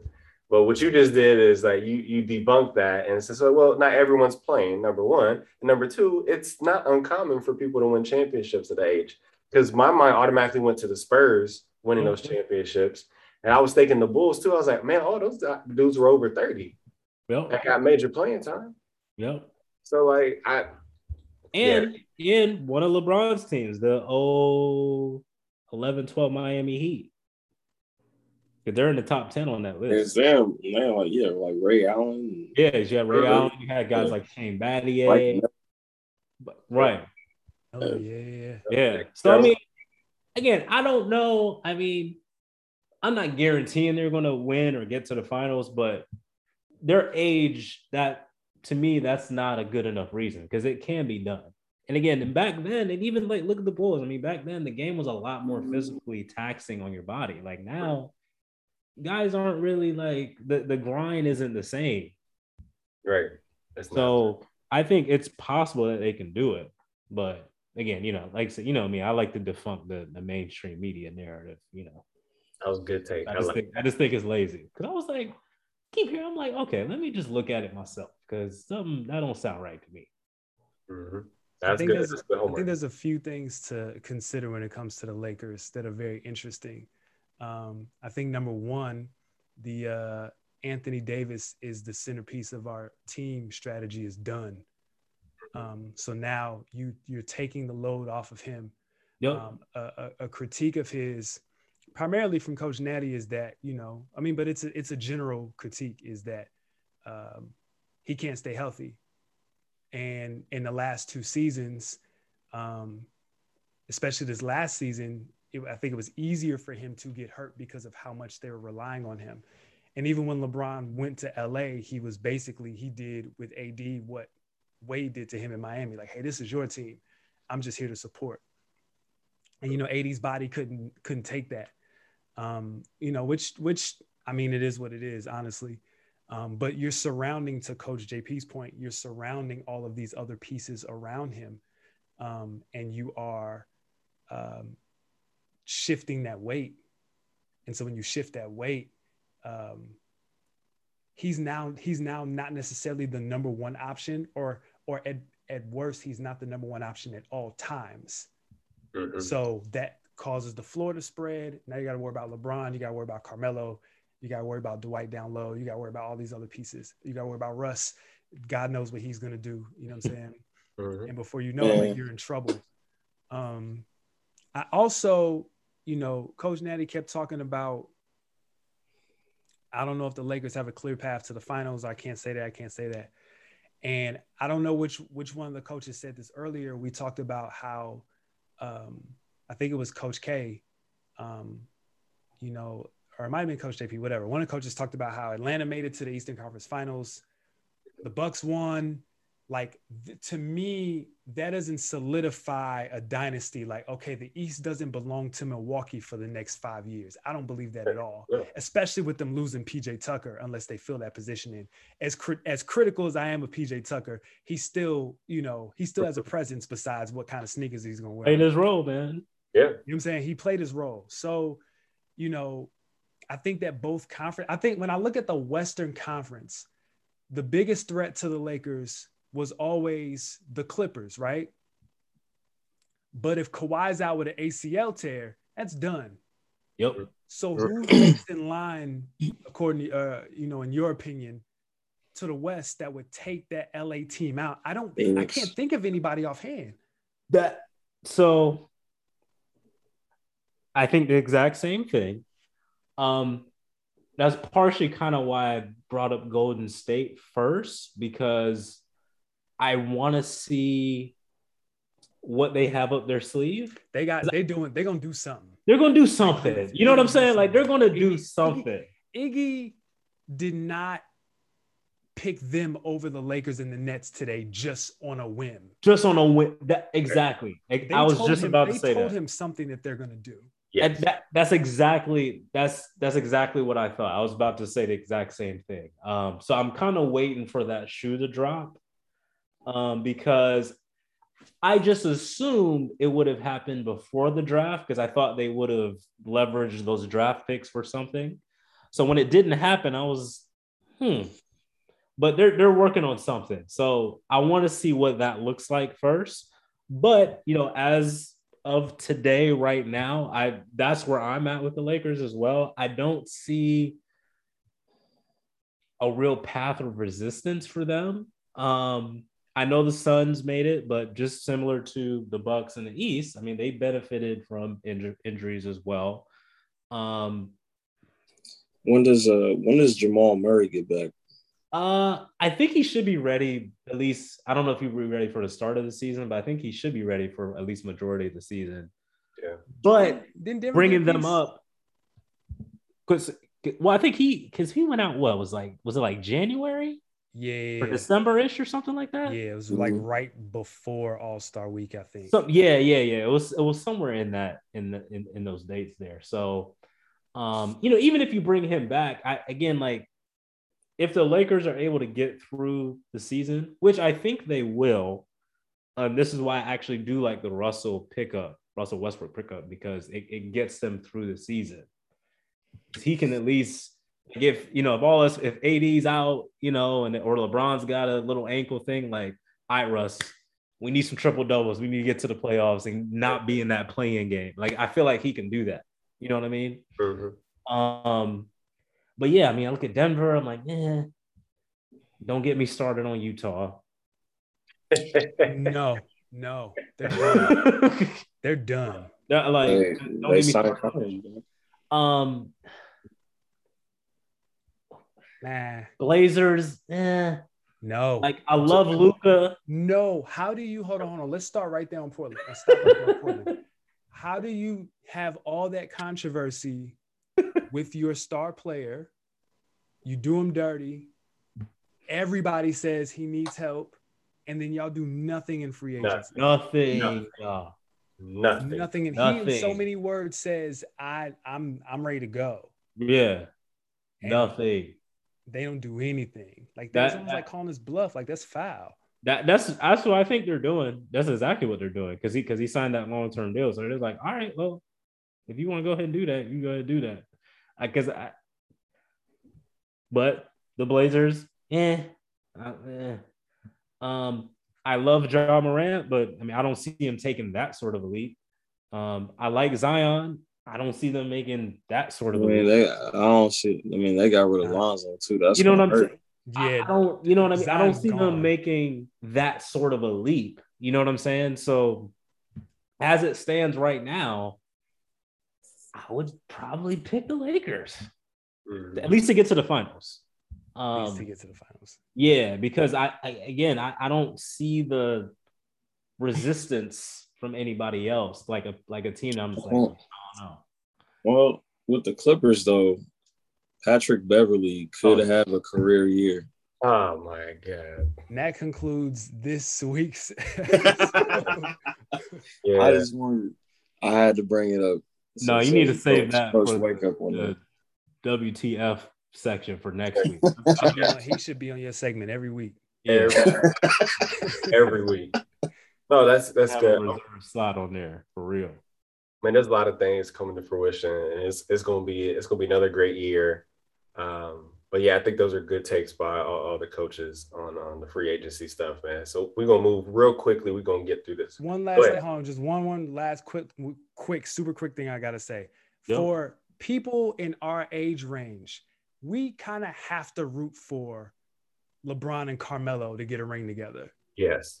We have to. It's mandatory. It's mandatory. So we can we can basketball it all day, but like when it comes down to it for cultural purposes, mm-hmm. like we mm-hmm. got to root for the two of them to get a ring together. And yeah. even if you don't like LeBron, you got to pull for Russ and Melo to get a ring. Straight. I, that's to. A, I'm I'm right there with I'm kind I'm low key like rooting for the Lakers this year because I would I would love to see. Yeah, I really would. Yeah. As much as much as I don't like, as much as I didn't like Melo, I do want to see him get a ring. It'll be nice. It'll be it'll be nice. It will be real nice. They got a ring in Chicago. Yeah. If Chris because it, I don't know. And, and Russ, I've been a I've been a I've been a fan of Russ since day one. Mm-hmm. You know, so I was a huge Thunder fan. Um, because I mean Chicago didn't really have much well, they, they did have stuff going on, but yeah, I was. Good. They didn't have nothing going on. But yeah. just look look to the look towards the future, man. You look like you're going back in your depressing yeah. days, man. Like you, you guys have a good future, I, man. I was I was trying to say like you know I've, I've been a Russ fan for a while, so mm-hmm. to me he at least kind of represents what I like to see in uh like as far as like competitive drive in uh in the NBA. Yeah. He don't cheat you, man. Like like I said, he has his flaws as a player, but he don't. That's the one thing about Russ. Like when you watch him play, he's not cheating nobody. Like my man is hmm. is putting in work, and I I, I do appreciate that about him a lot. Yes, I agree. Agree with that, man. Yeah, because I was not, to be honest, I was not rooting for the Lakers to make it far last year. I was like, okay, LeBron and AD did their thing. Yeah, like, it, I, I was, you know, I think most of us were on the Phoenix Suns train. Like, let's let's get Chris yeah. Paul. Let's get. He has only a couple years left, like a really valuable years. Like, let's let's go ahead and get him one. He squandered it. And, you know, it was nice to see, you know, Giannis and some of those others Please. that did not have, you know, have, have championships get one. So. I don't I don't care about Giannis. we about to talk about Giannis right now. Talk about Giannis right now. Oh, we gonna Actually, we're not going to. Well, at least I'm not going to talk about Giannis. So we're gonna do this like super quick. Um, We just thought we would throw because we, we can always elaborate on this in other shows because um, we have a lot of time for the NBA season to start, and so like we're looking at who are top ten players in the NBA that, that will be entering the next season. Uh, the consensus was that we're not going to put them in order, but we're just going to have, hey, these 10 guys right here are going to, you know, compile the top 10 in the league. Uh, quickly, um, let's go with Coach Natty T quickly on All right. Okay, so just to qualify my list real quick, um, I'm going everybody healthy and projecting what they'll do next year. So this is where you know, my list comes into play. Um, Kevin Durant, Giannis. he got you. you I, I, can't. I can't not. I mean, you know, he he's got to be in there. Um, Giannis, Luka, LeBron, um, Kawhi. But you know, obviously, I don't know if he's going to be healthy. But I'll put Kawhi in there. Uh, Joel Embiid, the Joker, Anthony Davis, um, Damian Lillard, and James Harden. Yes, I didn't put Steph Curry in there because, as I said on our second episode of this show, I said I will Just put him in the top shade, 10. I will put him in the top 10 if they make the playoffs, and they did not make the playoffs. So I'm just they made the playing tournament. They did not make the playoffs. so I'm just I'm just sticking to what I said. That's all. That's it. That's my top ten. Okay. Um, I got KD, LeBron, Giannis. I do have Curry on my list. Uh, he was kind of pretty much working by himself last year and at least got them to the play-in tournament. I do agree that they should have beat Memphis. They should have beat Memphis. That's all I'm saying. I'm not saying you have to beat Lakers. Beat Memphis. That's all I'm saying. Get you some barbecue after. You good? but but I will say Curry was the only reason they were even in a position to make it into the playoffs uh, with the team as constructed. So uh, I have James Harden in my my list. I thought he had an outstanding year. Was an early MVP candidate. The way he was able to run the offense, and we saw what his absence does to the Nets. Um, Kawhi, uh, Joel Embiid, uh, you know, came in. You know, he was second on my list for MVP last year. I mean, when that dude's healthy, there's really nothing you can do about about him. You know, stopping him. Uh, Jokic, I, I, you know, you got to put the current MVP on the list. You know, so I think he earned his spot. Um, Dame Dolla, and then I have Luka rounding out the the ten there. Um, so not the exact order I had him in, but it's pretty close to the order that I had him in there. So that's my list. You had no, you had no Anthony Davis in your no, list. no. Okay. I think I I think he's talented, but I he disappears during games. And if you want to be a top ten best player in the league, I should know you're on the floor at all times. Uh, so, in that sense, I think he he tends to be a little overrated in that sense. Mm. Yeah, but I like him though. I don't, I don't no hate, no shade, but I, I just don't think he's top ten because I would I would pick Embiid and Jokic over him anytime. Oh yeah, no, that's fair. Yeah. Yeah. Um, you want to go with Coach Wake Up? You got you got some players you want to throw out for us? Yeah. So in my list, I just have to uh, three players that I cannot pick just out of my own bias. Uh, Embiid, Harden, and Giannis because I hate all three of them. so, Hey man, it's your list. They can that's that's your not, list. So I got I yeah, I can't I can't do those three. Embiid is too slow, hard to be doing too much, and Gian, and Giannis don't do nothing at all. He's just, he's just big. Um, so my list, I got LeBron, KD, Kawhi, uh, Luka, uh, Lillard, uh, Steph for the same reasons that Coach JP has. I mean, he literally carried an entire franchise on his back. Uh, it was unreal. Um, man, even though he kind of fell off in the playoffs, though he got he kind of did not in the playoffs. Even though he kind of disappeared in the finals, um, some some uh, some holes were shown in his game. He just doesn't know how to take an easy shot. All his shots are unnecessarily difficult. I still got Booker on my list. Mhm. Um, I got Joker, I got Hmm. AD, and then my wild card, uh, Natty's favorite player in the league, I got Kyrie on my list as well. Hey, listen, I don't disagree with you. like Kyrie at his Kyrie at his Kyrie at his best is incredible, and I just always have that expectation of him to absolutely kill it. It's the other shenanigans that get in the way, but I'm like, it, if we're just talking basketball, if the ball is in Kyrie's hands, I'm confident that the game should flow for my team the way that it should flow. Mm. before you go, Coach K, Uh-oh. talent wise, no, no, no, no, no, no. Talent wise, Kyrie Irving and Ben Simmons should be a top five player. Like, not even just off talent. Like, if Ben Simmons could shoot, he's a top three player in this league. If Kyrie, you know, like I said, yeah, I didn't get into it, but he's a top five player. Mhm. Period. Talent wise, yes, I agree. with didn't we didn't even Period. talk we didn't even talk about how uh uh Ben Simmons is just refusing to talk to Philly. They said they said Embiid tried to call him. He just sitting on the voicemail. that phone, man, and tell them you don't want to be there no more. That's what. Whatever. But not like I, I I don't disagree with it. Like I said he would he would be top five on my list if. But you know, there's a lot of ifs after that. that. Sure. For sure. Coach K, what you got for us, brother? Oh man, uh, first of all, I just want to say, you know, congrats to um, the people that made it to my honorable mentions list. Oh,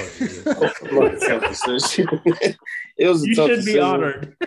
Yeah, you know, but I mean, shout out, shout out to uh, you know, Steph Curry. Uh, he made he made number one, uh, and then number two. Uh, it was a tough decision, but I decided to put, you know, um, I put Kyrie there.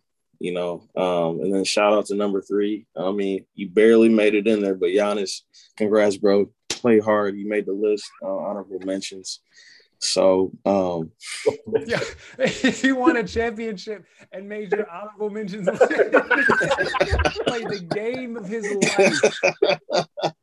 The game of his life won the game for his won the championship for his team. Barely Yeah. makes your honorable mention list. he made he barely made it but you know he's on the list so that's something to be proud of um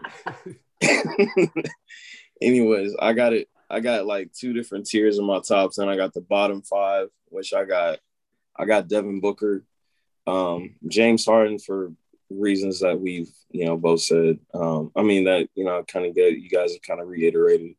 I got luka damian lillard um I have Anthony Davis in there.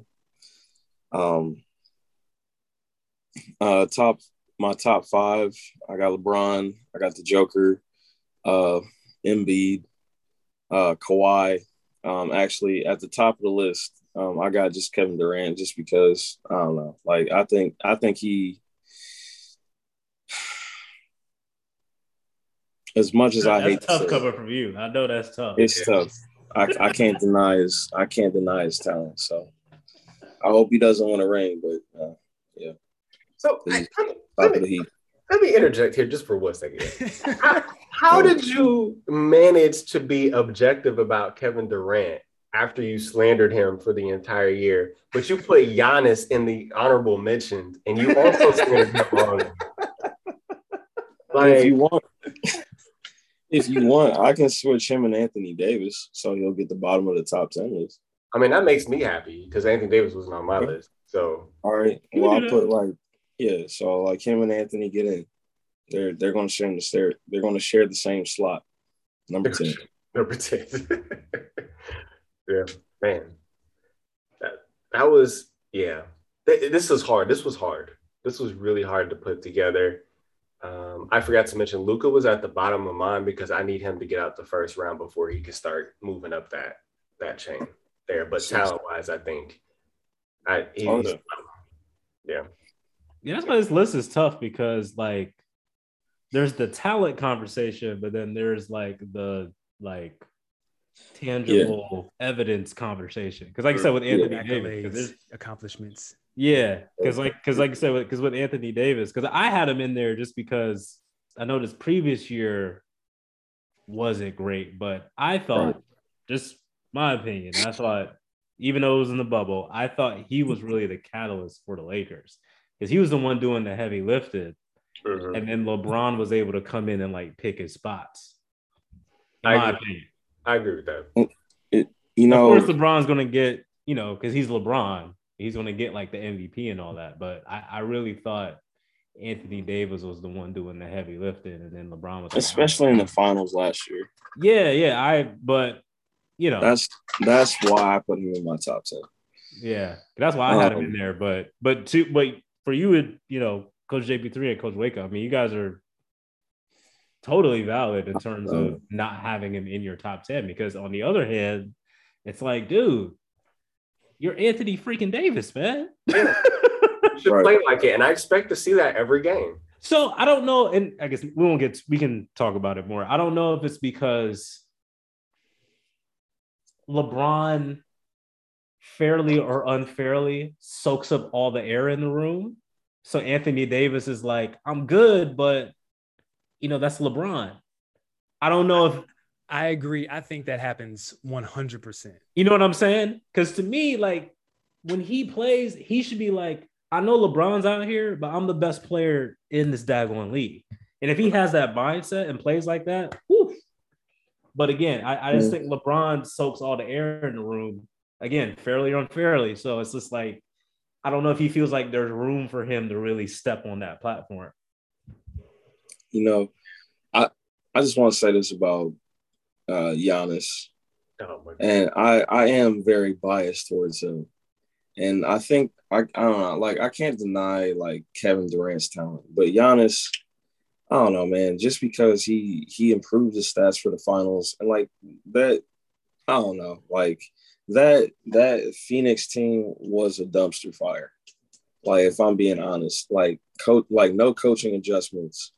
Uh, Chris Paul was that's the worst collapse I've ever seen from an NBA superstar, like in NBA Finals history. Like, like I think that was worse than than like yeah, that was that was by far the worst. Like I, have never seen anything like that, especially come out coming off a closeout game against the Clippers, where he probably played the best, you know, basketball in his in his NBA playoff like postseason, you know, career. Um, yeah. But I mean, Giannis, like he improved his he improved his stats. Uh, he to me, he just showed that he wanted the championship more than anybody. He had the most heart like, do I think do I think he's improved as a as a NBA basketball player? No. Like once if he can if he continue if he can like do what he did in the finals and like carry that for an entire season, I have no problem putting him in my top five. But until then, like there's just too many other basketball players that are more skilled than him. Same thing with Kyrie. Like Kyrie is like skilled out of his mind. I can't put him in my top 10 though because every chance he's had to uh, do something, he's I feel like he's a top 10 player when he's with like another top 10 player. Like aside from that, he's not really done anything right to. Hmm? So he's, he's with two of them right now. Yeah. Mm-hmm. Yeah. Man. So that's fair. That's fair. I, think, especially the Giannis point, you know, let's see if he can carry that momentum into a, a full season. Yeah. And get better at the free free throw shooting, more consistent. Yeah, I'm not I'm not mad at that assessment. All right, so we're gonna make a major shift here to some NCAA. Um, you know, there's the realignment. You have Texas. uh, in Oklahoma, like, yo, we about to jump into the SEC and make this a thing.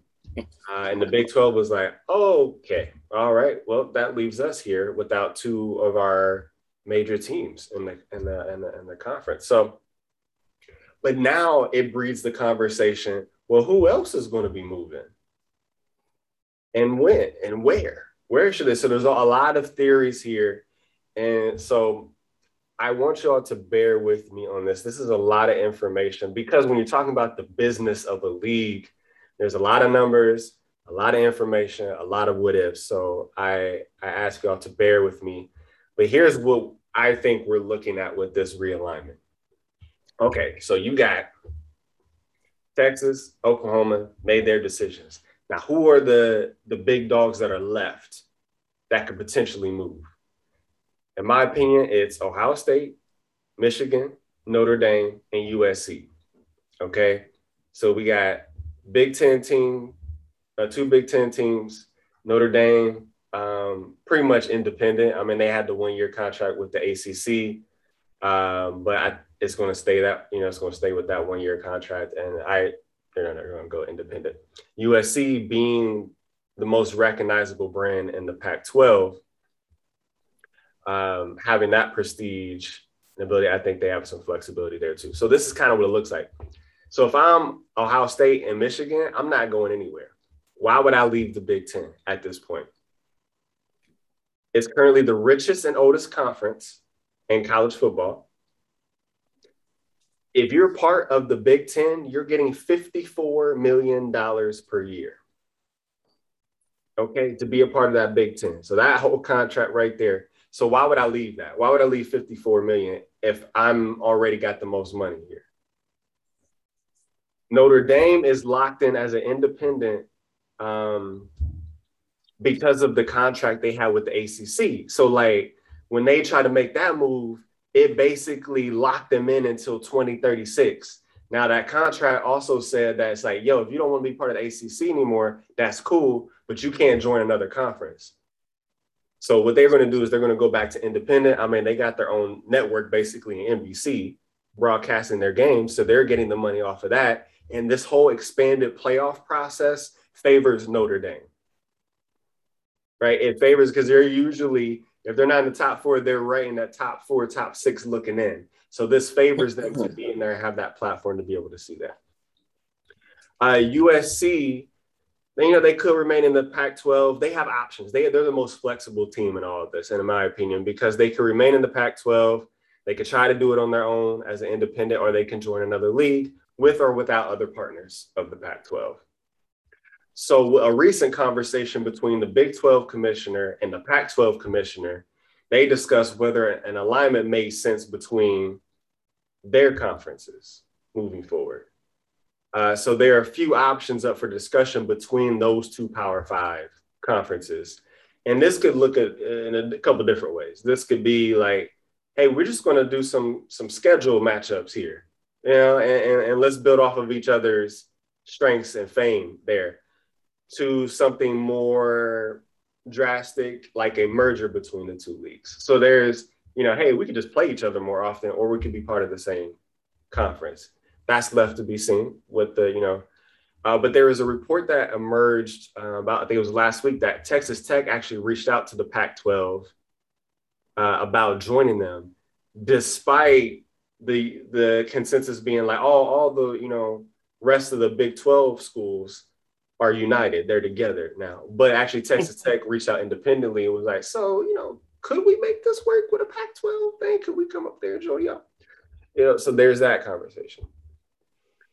Uh, so then you have the ACC. The ACC is the most undervalued, has the most undervalued media rights contract. So you remember when I talked about Ohio State, Michigan, and the Big Ten? They were in what about 54 million, right? The ACC schools are stuck at 32.4 million per school. So what seemed like a, a good contract at the time is actually the lowest contract now. And they're locked in until 2036. So there's really nothing, nothing there for them to do. They get they have no rights at this point in time. The Big Ten, for obvious reasons I said before, doesn't have to make a move, but it can say, hey, if you want to make this even more attractive for us, then y'all could come over to our side. If you're USC, if you're these teams, you could do that. And maybe we can make this a thing. Because adding Pac 12 schools to the Big Ten, you know, they that can go to $60 million of annual value for those Big Ten contracts. And that's even assuming a conservative increase in Big Ten's current deal um, in 2023, that'll be up. So, like, you know, you got some option to add more value if you add some Pac 12 schools, whether that's one or, or two schools. So, the Pac 12, even though USC is sitting pretty, the Pac 12 as a whole is not really. And that's because their the Pac-12 network didn't pan out as they thought. You know, see, the Big Ten network did, Pac-12 network did not. Um, and also, they can't make a major move as a unit until 2024. Their contract is in, in place till 2024. So the Big 12 now, going back to the Big 12, they have some time to think about what their future is going to look like but they can't stay at eight teams. They can't be in competition and only have eight teams. So they need to do be doing something uh, to retain sufficient playoff access and revenue for their conference. So whatever it's going to look like within the next couple years, the Big 12 is going to look very much different than it does right now. So if if I'm Big Ten, I'm staying put. I'm staying Pac-12. You know, if USC wants to come over here, then you come over here and, and, and let, let's let's do this. Let's run it. Um, if I'm the ACC, I'm salty because I'm stuck in a bad contract. Uh, if I'm Texas Tech, I would actually stay put because of that. Because if Texas Tech enters the Pac-12 and USC leaves the Pac-12, it's not quite as good of a deal. Now it doesn't look as good now if you're Texas Tech. Uh, so that's kind of what I would do right now. I know that was a lot of information, but there's just so many moving parts in this that I thought it was worth sharing some of those numbers and scenarios for you. So uh, I know Coach Natty T also has some thoughts about this. Um, anything that you wanted to add? Well, ironically, I think it ties into the last topic. I guess we could just piggyback on off of that. Because all those numbers that you shared, mm-hmm. I think what's not from what's missing from what you're saying, but I think what what the elephant in the room is mm-hmm. Ohio State and Michigan are the one that drive the Big Ten. Yes. It's not about yep. the Big Ten. It's about Ohio State and Michigan. The SEC. Obviously, they have most of the big name college football programs, but you know, it's about Alabama. It's about LSU. It's mm-hmm. about Florida, right? ACC, they really just have Clemson, Florida State. Florida State every eight years, Miami every 20 Miami years. has relevance. but that's it. but that's it. But again, you know, and I think really what's happening is because the playoffs are going to be expanded. A school like Texas and a school like Oklahoma is trying to solidify their spot in the playoff because if you're playing in the SEC and you finish with a winning record, like you're going to be in the mix, period, point blank, period. But I say it kind of ties into the last topic because, in terms of you know, is equality obtainable or is it just a myth? I think it's a myth. You kind of just explained it in a roundabout way. But listen, when you're Ohio State, you're not going to get treated as everybody else because you're Ohio State. Mm-hmm. when you're Alabama, you're not going to get treated as everybody else because you're Alabama. When you're Texas and you're the big staple school of the Big 12, they can be like, yeah, we're leaving and going to the SEC, and there's nothing you can do about it. Texas Tech can't do that. No, no. But Texas can't. so, like, I think that's just the reality of life. And I think that was going to happen inevitably anyway. It was already leaning towards that. I think they just said, you know what, we're just going to go ahead and do it because we can. Um, and I, I think overall, in terms of just equality in sports. Now, what I'm saying is, I'm not saying that it shouldn't be, there shouldn't be any like discrimination based on race or gender or anything like that. But I am saying it's a myth because depending on who you are and what you can bring to the table, you will get treated differently, period. Yeah. And you want to get treated differently. LeBron James, like, he has certain privileges that other people don't mm-hmm. because he's LeBron James. So we can't say, oh, we got to treat everybody equal. I'm like, well, yeah, but if you're LeBron James, you're Michael Jordan, you're KD, you can kind of do what you want. Mm-hmm. If you're little old me, yeah, you got to fall in line, bro. like that's just it's unfortunate. It sucks, but you know, it, it's just that's just the reality of it. And I think again, tying it back to college football, you're seeing the power brokers of college football are really the schools, the football schools, the ones that really like dominate college football. They're the ones that drive the revenue. Because mm-hmm. again, take Ohio State away from the Big Ten, and the Big Ten would be looking just like what the Big 12 is doing right now, scrambling. Mm-hmm. Mm-hmm. So really, the fate is within the big with the Big Ten is with Ohio State because to your point, I agree they should stay, but I think they're a big enough draw that they can probably maybe combine with the ACC, something like that, mm-hmm. or mm-hmm. combine with the Pac-12, something like that. Right. But they don't need to leave and go to necessarily the SEC because they're they're Ohio State. They can do that. Right. right. So that's kind of my overall thoughts on it. I just think you're you're seeing the big schools, the ones that drive the money, that drive the revenue, they're just pushing their weight around. Mm-hmm. Not exo similar to Jeff Bezos and Amazon. Um, Elon Musk, Steve Ballmer. Mm-hmm. These are whales of companies. And you know what? They just push their weight around. They're like, what are you gonna do about it? Nothing. mm-hmm. So you just don't have to deal with it. Yeah. That's what like, we're seeing. Like I said, if, if I'm USC, then I'm looking like, yo, I, let me go where the money is. And I think that's the Big Ten. I, I really do. I think that's their their best move. I think you I think Ohio State and Michigan would welcome that. Yeah. And because you're just going to add money to our table that's already the, the fullest. So you're just going to get us from about 54 million to perhaps 60. You come over with us. And so USC has everything to gain from that move. I don't think they would survive well as an independent. Um, so I don't think that will work for them. And they're going to have marginalized returns by staying in the Pac 12. Yeah. So, yeah.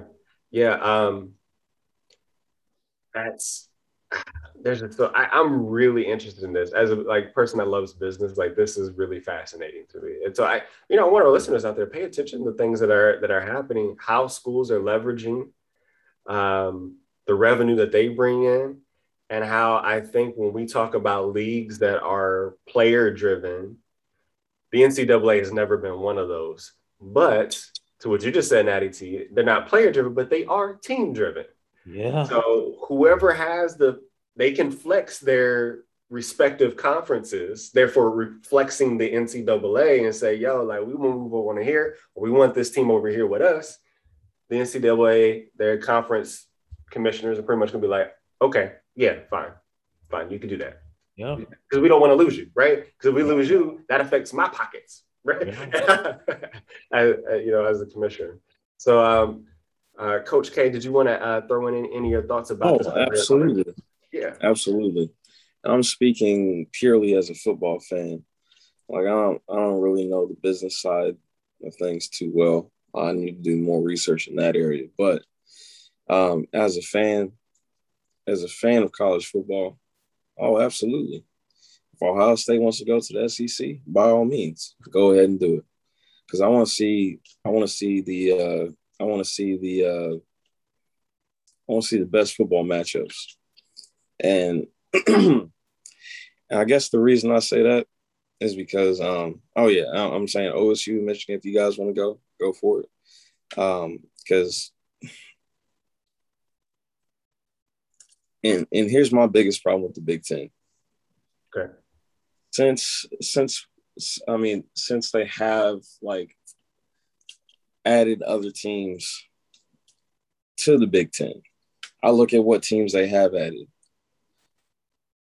I don't want to see Ohio State versus Rutgers. Rutgers, Rutgers sucks. They added a Nebraska team that was past past their prime. Mm nobody cares about Maryland. like, I live down the um, street from Maryland, and they don't care about Maryland football. about Maryland basketball. Right, yeah, basketball. basketball. Yeah. Oh yeah, yeah. But football. Yeah, they don't care yeah. about. They don't even care about it out here. Trust me. Yeah, yeah. And I don't care about Big Ten football. Like I don't. I don't wear big, like Big Ten jackets when I'm walking down the street because every time the Big Ten has a college like in when it comes to the bowl games, Big Ten usually gets swept by pretty much in like every, there might be like one or two schools that win, like Wisconsin. Um, yeah, every now and then. Yeah, yeah. I mean, would I miss like would I miss like Wisconsin or like you know OSU Wisconsin or like OSU Michigan State? Not really.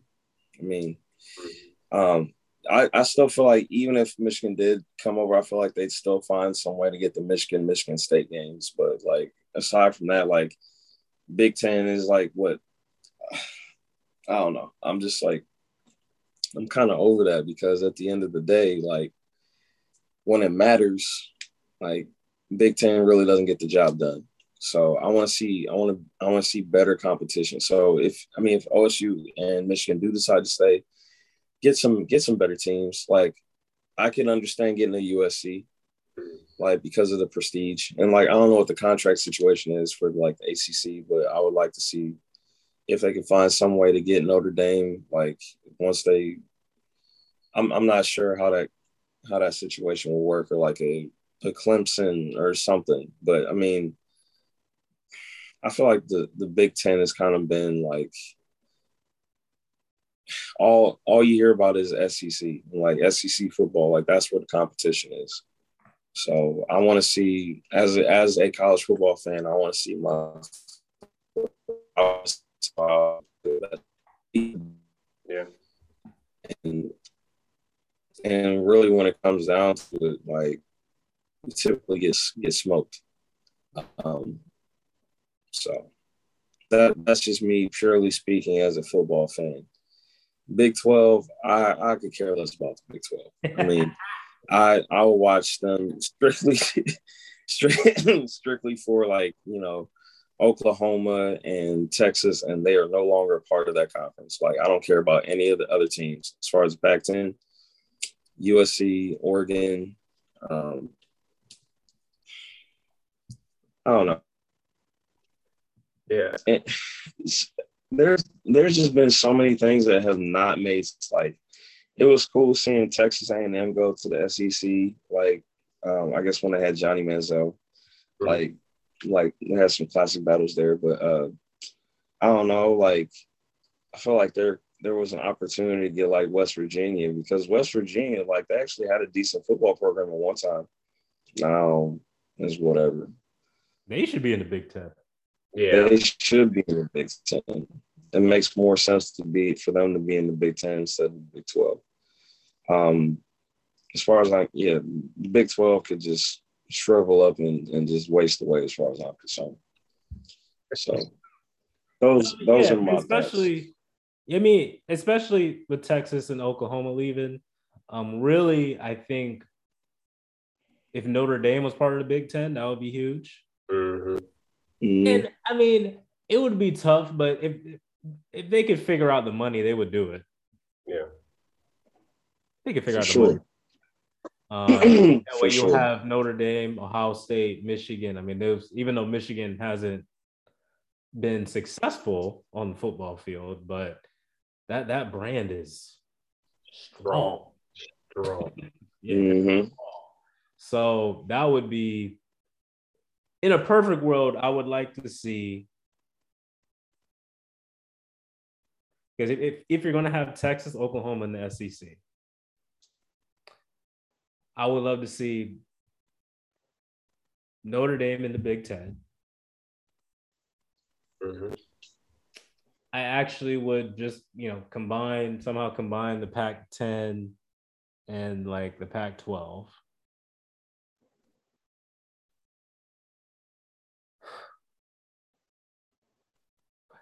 Actually, you know what I would like to see? SEC have Texas, Oklahoma, Florida State, and Clemson. Mm. Go to the SEC.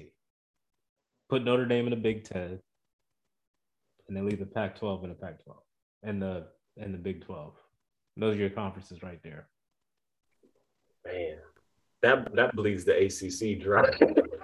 but and then but that's what I'm saying. The rest of the ACC can be like you know they can join up with the Big East, yeah, whatever, and that'll kind of be your second tier, or whatever. You know what I mean? Yeah. Or even you know put Cincinnati in the Big Ten. Shoot, because they've done well. Yeah. They can match up. You know what I'm saying? I mean, you could even put. I feel like you could even put OU in there. You could. I mean, they'll probably get. Yeah, they'll get demolished. They get destroyed. They'll get destroyed. Cincinnati has a chance. They have a chance. Yeah, but yeah. I wouldn't honestly like. I mean, that would mess it up from a college basketball standpoint. But I, yeah, I wouldn't, I wouldn't mind seeing that. I, I, I think one of the important things in this is the conversation that they're uh, that said the commissioners have about possibly adjusting the schedule. So no, you don't join us in our conference, but hey, let's let's put our our, our best schools, you know, and have them play each other because people mm-hmm. don't see that. I I would love to see more of that conversation happening throughout college football because I feel like most of the college football schedule um, is wasted. Now I know that may sound very evil if you're a smaller school trying to build your name and you know, but there's still space for that. No, no, they, they know. That's why they play the big schools because they pay them. They're big they schools pay, pay right. so they help them out. So they know. So it, it's just like you can still get your game off and everything like that, but I think it'll be nice to to shuffle some of the schedules around a little bit. Um, I think that's the ACC's only shot right now because they're locked in until 2036.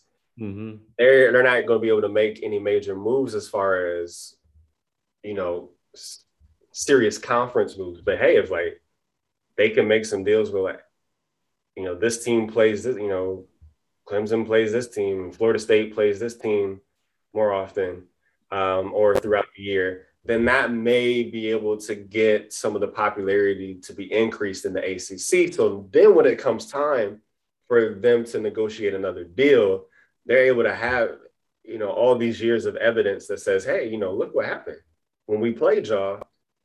You know, then they have more of a, a of a, a negotiation leverage because right now they don't have any.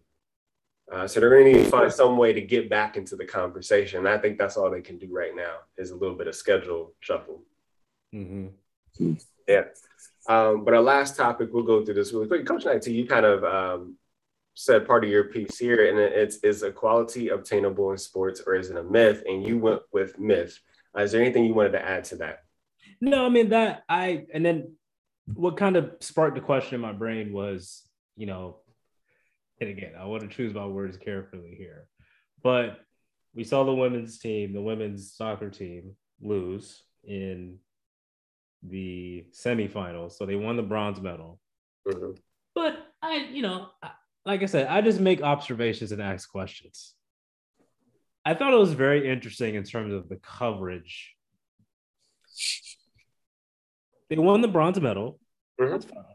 But however, the women's soccer team is equivalent to USA men's basketball in terms of dominance, in terms of them being ranked number one, in terms of them having the best players, top to bottom, starting 11 to everyone sitting on the bench is better than everybody else in the world.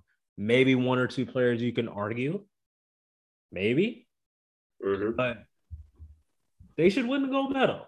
Now, if, there, if this was a developmental team, they brought a lot of younger players to kind of like experiment. Okay. But no, y'all brought the best. You brought the same team that won the World Cup and then they lost, and then the, the coverage was kind of like, oh yeah, you know, but you know, they, they brought home the bronze.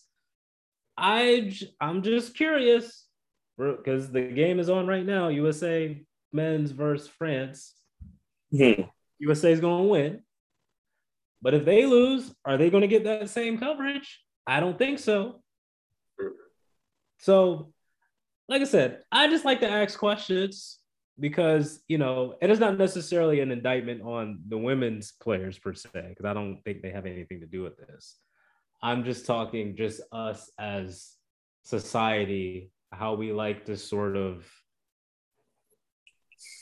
you know be behind certain initiatives yet we don't want to keep it 100 all the way 100 at all times and that's just that's just my that's just I just had to just kind of make that observation because again, like Carli Lloyd, Megan Rapinoe, uh, Alex Morgan. I mean, these are top five players all time in U.S. women's history, and y'all didn't score one goal up until the bronze game.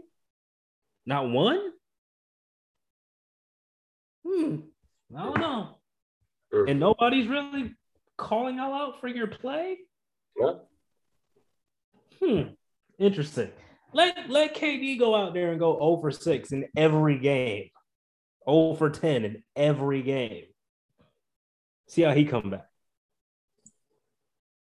So I just, you know, I just had to throw that question out there. You know, I like I said, I'm, I don't want to sound like this or that and third. I just, I just like to make observations. Mm-hmm and ask questions. And my second lap, real quick. I mentioned it at the beginning with Sydney McLaughlin yeah. and her approach. Um, Lamont Jacob for Italy, his approach. Because have you noticed, like with Naomi Osaka, like, have you noticed the coverage has gone kind of quiet on her? Mm-hmm and she was just on Time Magazine. But yet, everything just kind of shifted towards Simone, right? Why is that? It's a plan. Because you know, I thought like, oh, I thought, uh, yeah, you know, she wanted, she needed a break, and this, that, and the third, and yeah, yeah, go ahead, Naomi, yeah, do your thing. And then it was like, then we totally forgot about her. Then It's Simone's turn. Yet I've heard no solutions. And we have examples of athletes that are their peers, by the way, not older athletes, that are their peers that are giving you solutions, yet they're not getting that same coverage. Those dots aren't getting connected. And they're not, the media isn't connecting those dots at all, which is very interesting. So, again, I like to make observations and ask questions. So that's all. That's it. That's that was really the point of my question, about that last question there. Because again, like you know, again, I, I bring up Sydney McLaughlin because she's 21. She's 21 years old. Mm-hmm. Look, I'm not gonna be on social media because I'm trying to focus. I came here to win a gold medal. That, that's what I'm here for. Period. Yet other people, you know, I'm not I don't want to point fingers, but you know, other people they're they're just on announcing they're not going to do this on social media. Yet that's not helping. Oh, I need a break for this and that and the third. That's fine. But as I said last week, if you honestly think, if you're seriously having a mental health situation, whether it be anxiety, whether it be panic attack or what. If you honestly think you taking a break is going to fix that, you are sadly mistaken. You have to put in work, additional work. Ask Sydney McLaughlin. Ask Lamont Jacob. That's all I'm saying. Because they they knew they knew what they had to do. They're like, you know what? I don't want to do this because it is mentally taxing. Because it's a lot for you to ask me to kind of dig deep like that. But if I really want to win this gold medal, I have to be at my optimum level physically and mentally. Mm-hmm. So I'm going to do it. I'm going to put in this extra work. Look at the results. But yet we're acting like, oh, there's no, there's no support for that. There's no, there's no, they don't, there's nothing. Oh no, there is. Ask those two. Two that won the gold medal, and one of them broke her own world record. That's all I'm saying. I'm done. I definitely see that point. Coach K, what are you thinking about? Is the um, equality possible in sports?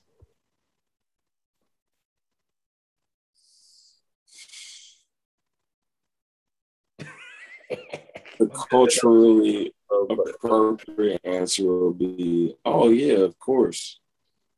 Uh no, because I don't.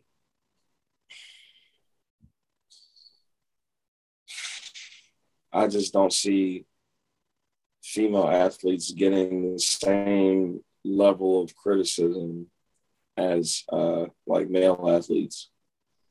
I mean, look at LeBron. Talk about like, oh, he quit on his team. He quit on his teammates. He did this. He did that. You know, and like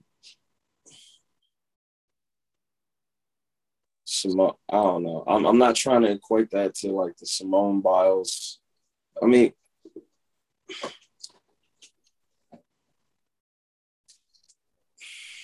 I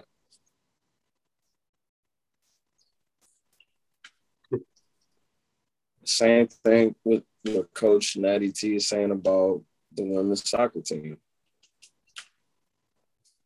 Winning bronze is acceptable, you know, but let it. Uh, I want to see. I want to see what I actually. I want to see what happens if Team USA loses this this match against France. Man, I don't think they will, happen. but they're not going to get that same treatment. Because that's saying if you want the because if you want the the like the same like amount of like equal pay and there and everything that you get everything that comes along with that including like the uh um all the criticism all the hate good bad everything. And um i don't know. I, I mean some people might see my views being short-sighted but I just I just don't but like you know if if me being a male like criticize the like openly blast like the US soccer team for not winning like you can get labeled as like oh well he's just a sexist pig or all these labels get attached and and then it becomes like an entirely different issue. It becomes like a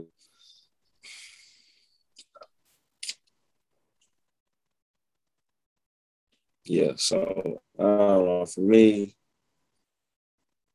it would it would be good to see that, but I I I just don't see where it's possible, at least not in this age, because I because I I think we're not.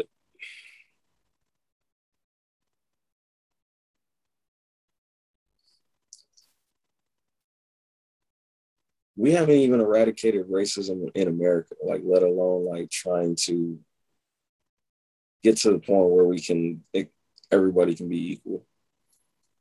I mean, if if the if I'm just if I'm just being honest, so maybe one day. I definitely um, see y'all's perspectives on this. I there's a, it's a loaded question because you could look at it from many different levels and layers when it comes to that. Um, equality, no. Um, equity, perhaps, yes.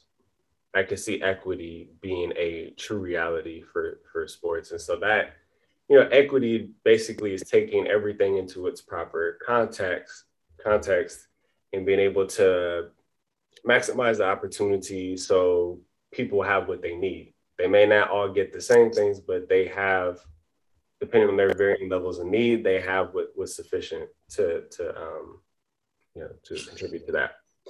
So I, you know, just that's just looking at like, yeah, I don't think the WNBA is going to be able to ever bring in the same amount of money as the NBA. So, and that's the pot. That's part, you know, of how you get the TV contracts. You know, how do you play your players? All that business type of infrastructure. I don't think is ever going to get there.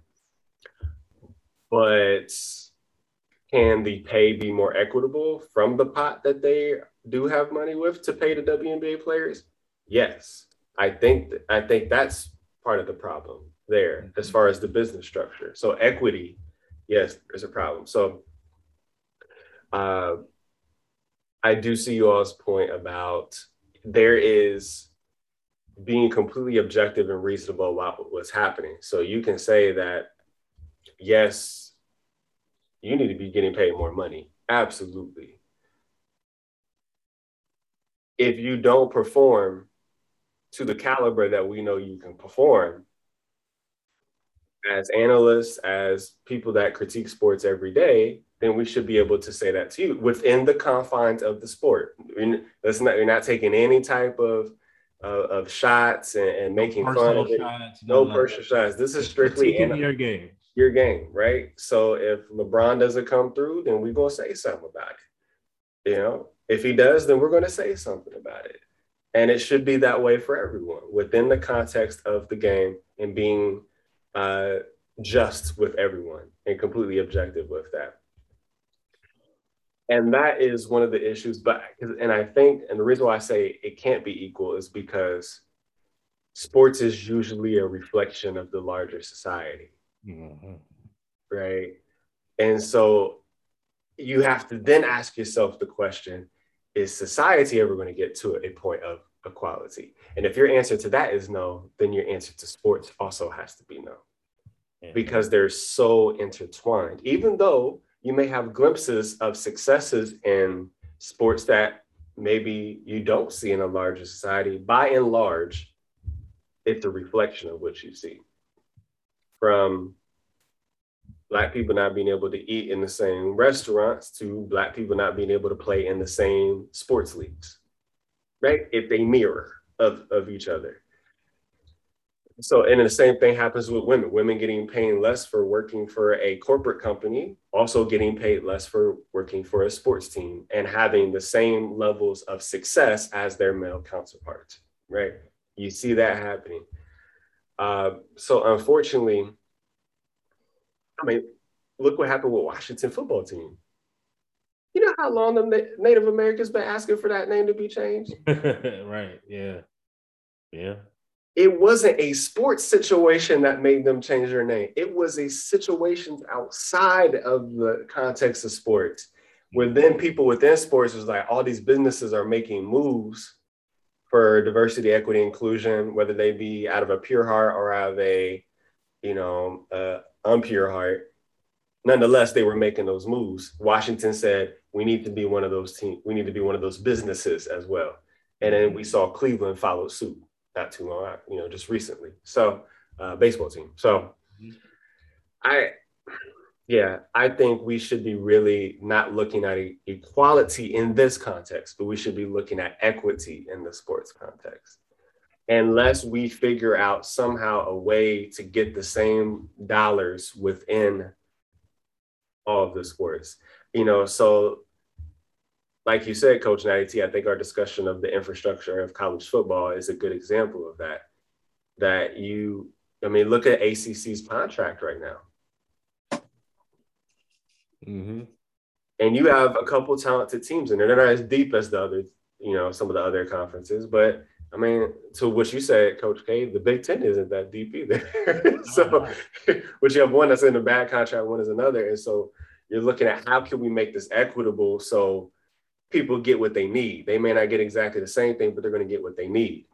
Uh, and that's what some of this reshuffling, I think, is addressing that. So, how can we do that in each sport scenario, whether it be based on access, whether it be based on socioeconomics, whether it be based on gender, race, sexual orientation, religion, whatever the case may be? How can we take those blueprints and bring them to the sports world? But it's not going to be equal. Nope. But it could be equitable. So that's that's that's just kind of my my view on that. Um, I like it. I think it's it's just a probably just more semantics with verbiage, but you know, like I said, I just I just hear that word get thrown around a lot, and then I think about it. I'm like, well, can it be, or are we really asking for something else? Mm-hmm. And we have to be able to identify that, right? Right, right. In order to make any type of action items, we have to be able to identify what we're asking. Right. Yeah. And I think yeah. that's and that and that's where I'm going. Yeah, that that's kind of where I'm going. And, and for and for true equality, I mean, wouldn't we have to see like crossover like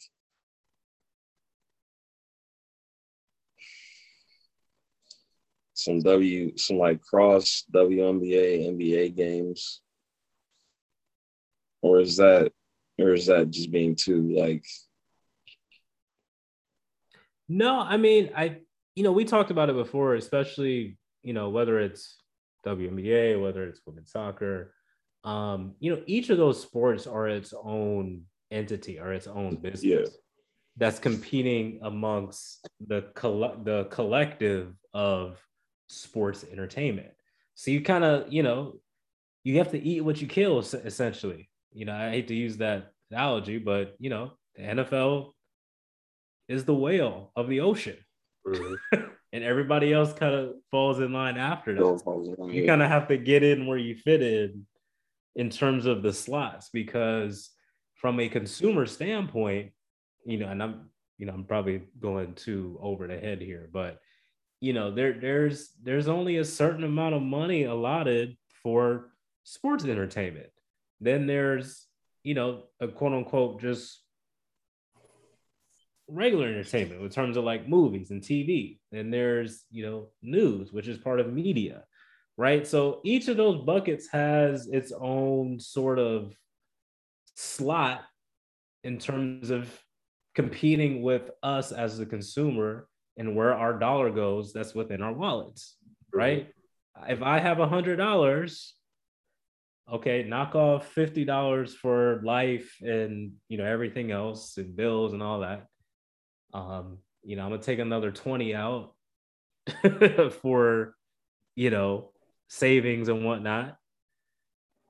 You know, and then I'm left with what, $30? dollars mm-hmm okay, maybe that $30, that last $30 I have in my pocket, that's, and I'm just speaking number just to make it easy, but maybe that $30, okay. What am I going to spend my time on for that $30? I can't spend it on everything. So if I'm an NFL fan, it's like, yeah, that's my entertainment for my $30 is just on the NFL. That's all I have room in my life for. Well, I'm an mm-hmm. avid sports fan, so I like football and basketball. So okay, I'll do. I'll split that between two. I don't have time for women's soccer. I don't have time for baseball. I don't have time for men's soccer. So that's how you have to kind of think about it. You know what I mean? Like mm-hmm. each each sport, gender, non-gender, everybody has their own slot, and you have to get in where you fit in. And if you want to move up that ladder, you know, I there needs to be something that's transcendent about what your product is giving to the point where no matter who I am, I want to come see what you're doing. Mm-hmm. Mm-hmm. And, you know, for those that are in those bottom slots and trying to move up, you, that's the question that you have to answer. And you have to figure out how do you capitalize on that. But if you don't have that transcendent part of what you're offering, you're probably going to stay in that slot or you're probably going to drop down. That's just a sad reality. Mm-hmm. Mm-hmm. Well, that was a great episode, fellas. That's it for us on the coach's box. Uh, on behalf of Coach Natty T, Real Coach K, and Coach Wake Up, I'm your host, Coach JP3. Thank you for joining us on another episode. We look forward to talking to you again next week. Stay blessed, stay safe. Peace, y'all.